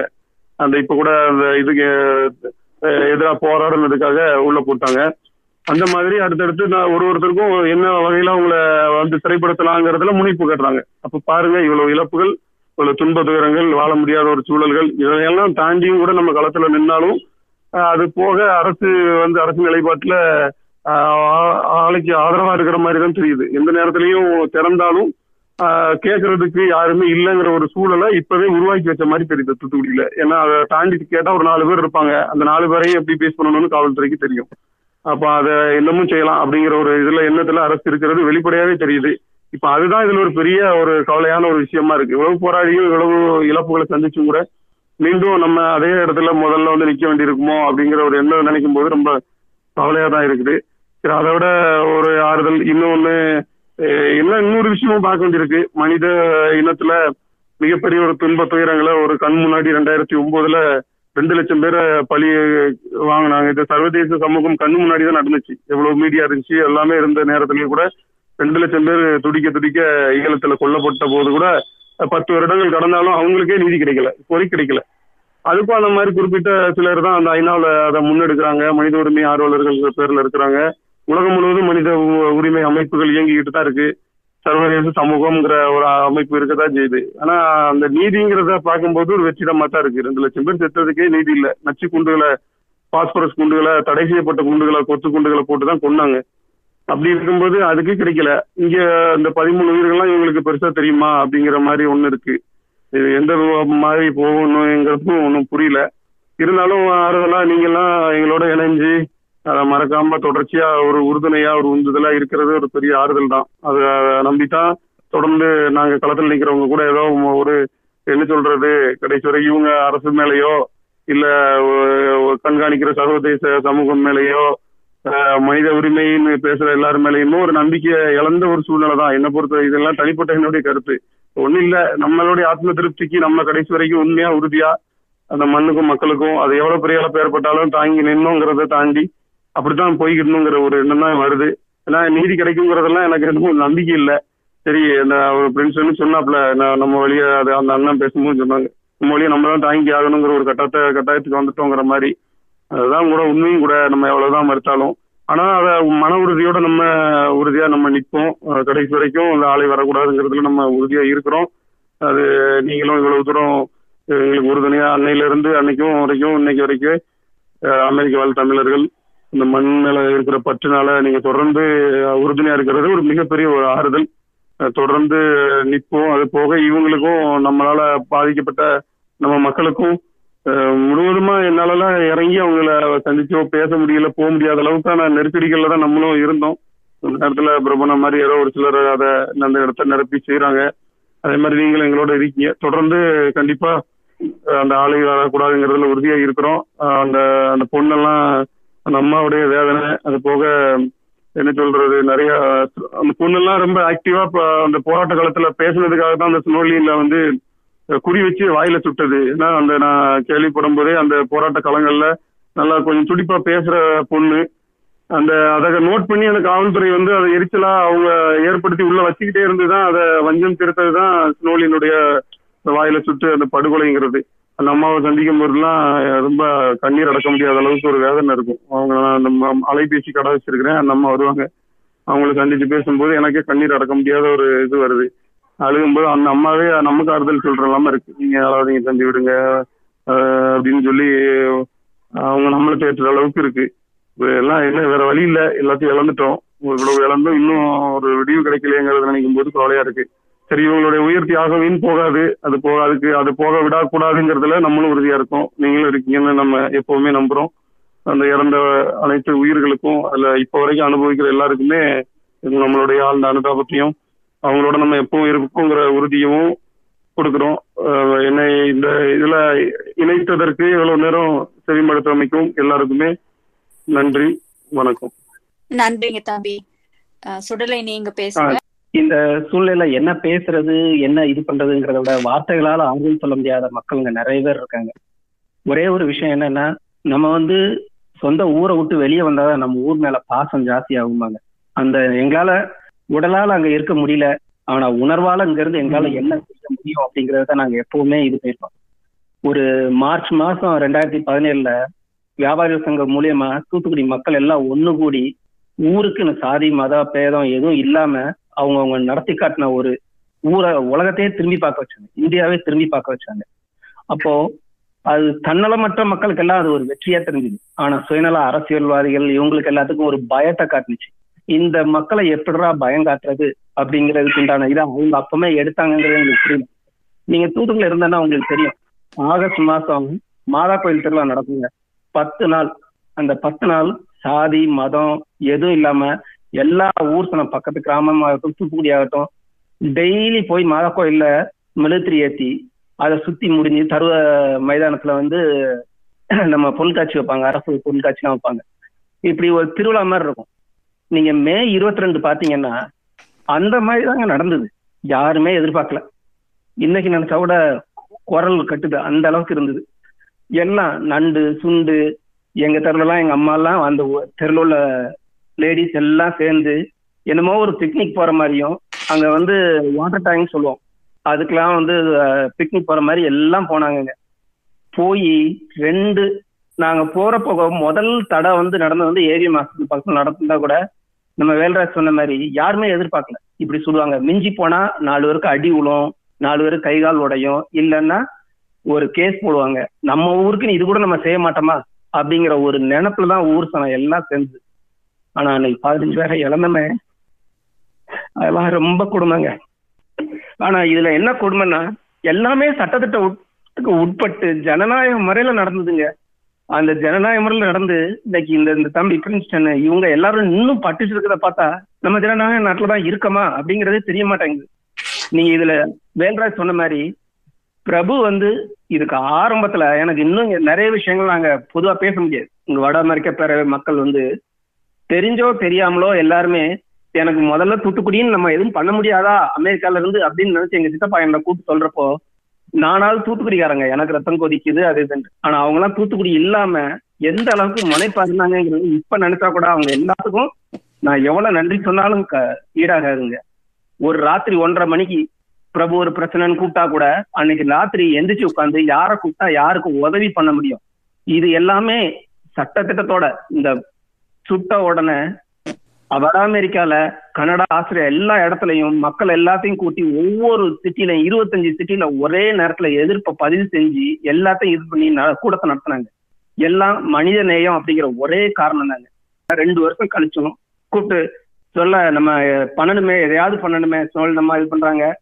ஆனா தெரிஞ்சோ தெரியாமல தூத்துக்குடி பிரச்சனை தான் தமிழ்நாட்டோட சாபக்கெட்டுக்கு முத பிள்ளையார் சொல்லி போட்ட மாதிரி ஆச்சு. அதுக்கப்புறம் ஒவ்வொரு பிரச்சனைங்க. இந்த இன்னைக்கு சந்துரு அவங்க எல்லாம் மக்கள் பாதை மூலியமா எவ்வளவு செய்யறாங்க ஒவ்வொரு பிரச்சனைக்கும் அதாவது ஒரு இடத்துல தீ அணைச்சா இன்னொரு இடத்துல தீ வருது. அந்த மாதிரி ஒவ்வொரு மக்கள் பிரச்சனையா ஓடிட்டு இருக்கு அதே நேரத்துல நான் எல்லாரோட சமயங்களையும் எடுத்துக்க விரும்பல. இந்த மாதிரி காலகட்டத்துல ஒரே ஒரு இதுதான் சொல்லணுங்க. நம்ம மனசுல வந்து வாழ்க்கையில சில வடுக்கள் வந்து மாறாம அப்படியே தங்கிரும். அதுல ஒண்ணு இந்த தூத்துக்குடி பதினஞ்சு பேரோட இது. ஒவ்வொரு தடவை நினைக்கிறப்பவும் அந்த ராணா திருப்பியும் ரத்தம் தான் வருது தவிர அதுல என்ன சொல்றதுன்னே தெரியல. ரொம்ப நன்றிங்க. இதுக்கு மேல எனக்கு பேச முடியல. கடைசியா ஒரு சின்ன கவிதை வாசிச்சுட்டு நம்ம இதை முடிச்சுக்குவோம். கண்ணீர் அஞ்சலி அருசீர் விருத்தம் எழுதியவர் கவிஞர் விக்டர் தாஸ் உரிமைகள் கேட்க வந்தோம் உடம்பெல்லாம் குண்டு முத்தம். கரம் நீட்டி நம்பி வந்தோம் கல்லறை தானே மிச்சம். தரமான வாழ்வு கேட்டோம் தலைத்தொண்டை எல்லாம் ரத்தம். சிரமேற்றி உண்மை சொன்னோம் செத்துதான் போனோம் மொத்தம். ஆலையால் ஆயுள் கெட்டோம் அதைச் சொன்னால் சூடுபட்டோம். ஏழையாய் பிறந்து விட்டோம் எல்லாம் போய் சாவை தொட்டோம். சேலை போல் கிழிசலுற்றோம் சிறுவாட்டு காசாயிற்றோம். பாலையில் போய் நீரிட்டோம் பாடையில் ஏறிவிட்டோம். பொதுநலம் பேண வந்தோம் புதைநிலம் வாங்கி நின்றோம். மதுக்கார மடையர் முன்னே மானமே பெரியதென்றோம். சதைநல சுயநலத்தின் சாட்டையால் நொறுங்க கண்டோம். விதைநிலம் போல் புதைந்தோம் விருச்சம் போல் ஒரு நாள் வெல்வோம். காற்று நீர் நிலமும் போச்சு கார்பனின் கழிவாயாச்சு நாற்றுகள் நாசமாச்சு நன்னிலம் சேராய் போச்சு. கூற்றுவன் ஊர் போலாயிச்சு கொடுமையின் நோய்களாச்சு நேற்றைய ஊர் கெட்டாச்சு கூடவே நாம் செத்தாச்சு. ஊர் வாழ உயிர் தந்தோமே ஒரு பயன் அதனால் உண்டா? யாரேனும் நினைத்ததுண்டா எமக்காக அழுததுண்டா? போராடி ஆலை தன்னை புறந்தள்ள முயன்றதுண்டா? வேறாயம் தியாகம் உண்டு விழுந்தோமே பலன்தான் உண்டா? நன்றி. இன்று இணைந்து நம்மோடு இந்த நினைவேந்தலை நினைவேந்தலில் கண்ணீரில் பகிர்ந்து கொண்ட அனைவருக்கும் ஆஹ், எனக்கு எப்படி நன்றி சொல்றதுன்னு தெரியல. ஆஹ், எனக்கு இன்னுமே ஞாபகம் இருக்கு. அந்த அந்த அதிகாலை இருபத்தி ரெண்டாம் தேதி அதிகாலை ஸ்னோலின் அந்த பனியமாதா கோயில் கிட்ட நின்று அந்த லைவ் டெலிகாஸ்ட் நான் பார்த்துக்கிட்டு இருந்தது. அந்த குரல் எனக்கு இன்னுமே கேட்டுக்கிட்டு இருக்கு நான் சொன்ன மாதிரி. ரெண்டு வருஷம் ஆயிடுச்சு. நம்ம ஒன்றாக சேர்ந்து பயணிப்போம். நம்ம ஒண்ணுமே செய்யலைனாலும் நம்ம மக்களுக்கு நாம கூட இருக்கிறோம் அப்படின்னு நம்ம அப்பப்ப நினைவுபடுத்திட்டு இருந்தாலே அவங்க தைரியமா இருப்பாங்க. அதுதான் நம்ம வந்து ஒருத்தருக்கு ஒருத்தர் செய்து கொள்ள வேண்டிய ஒரு கடமை. நிறைய பேர் இங்க நன்றி சொன்னீங்க. எதுக்கு நன்றி சொன்னீங்கன்னு தெரியல. இதெல்லாம் நம் நம்மளுடைய கடமை. அந்த அந்த மண்ணுல பிறந்தோம் நாங்க. எங்க கடமையை தான் செய்யறோம் அங்க இருக்கிற எல்லாருமே எங்களுடைய சொந்தங்கள். உங்களுக்கெல்லாம் நாங்க இருக்கோம். எங்களுக்கெல்லாம் நீங்க இருக்கிறீங்க. ஒருத்தரை ஒருத்தர் நினைத்து கொண்டு ஒன்றாக பயணிப்போம். இணைந்த அனைவருக்கும் நன்றி.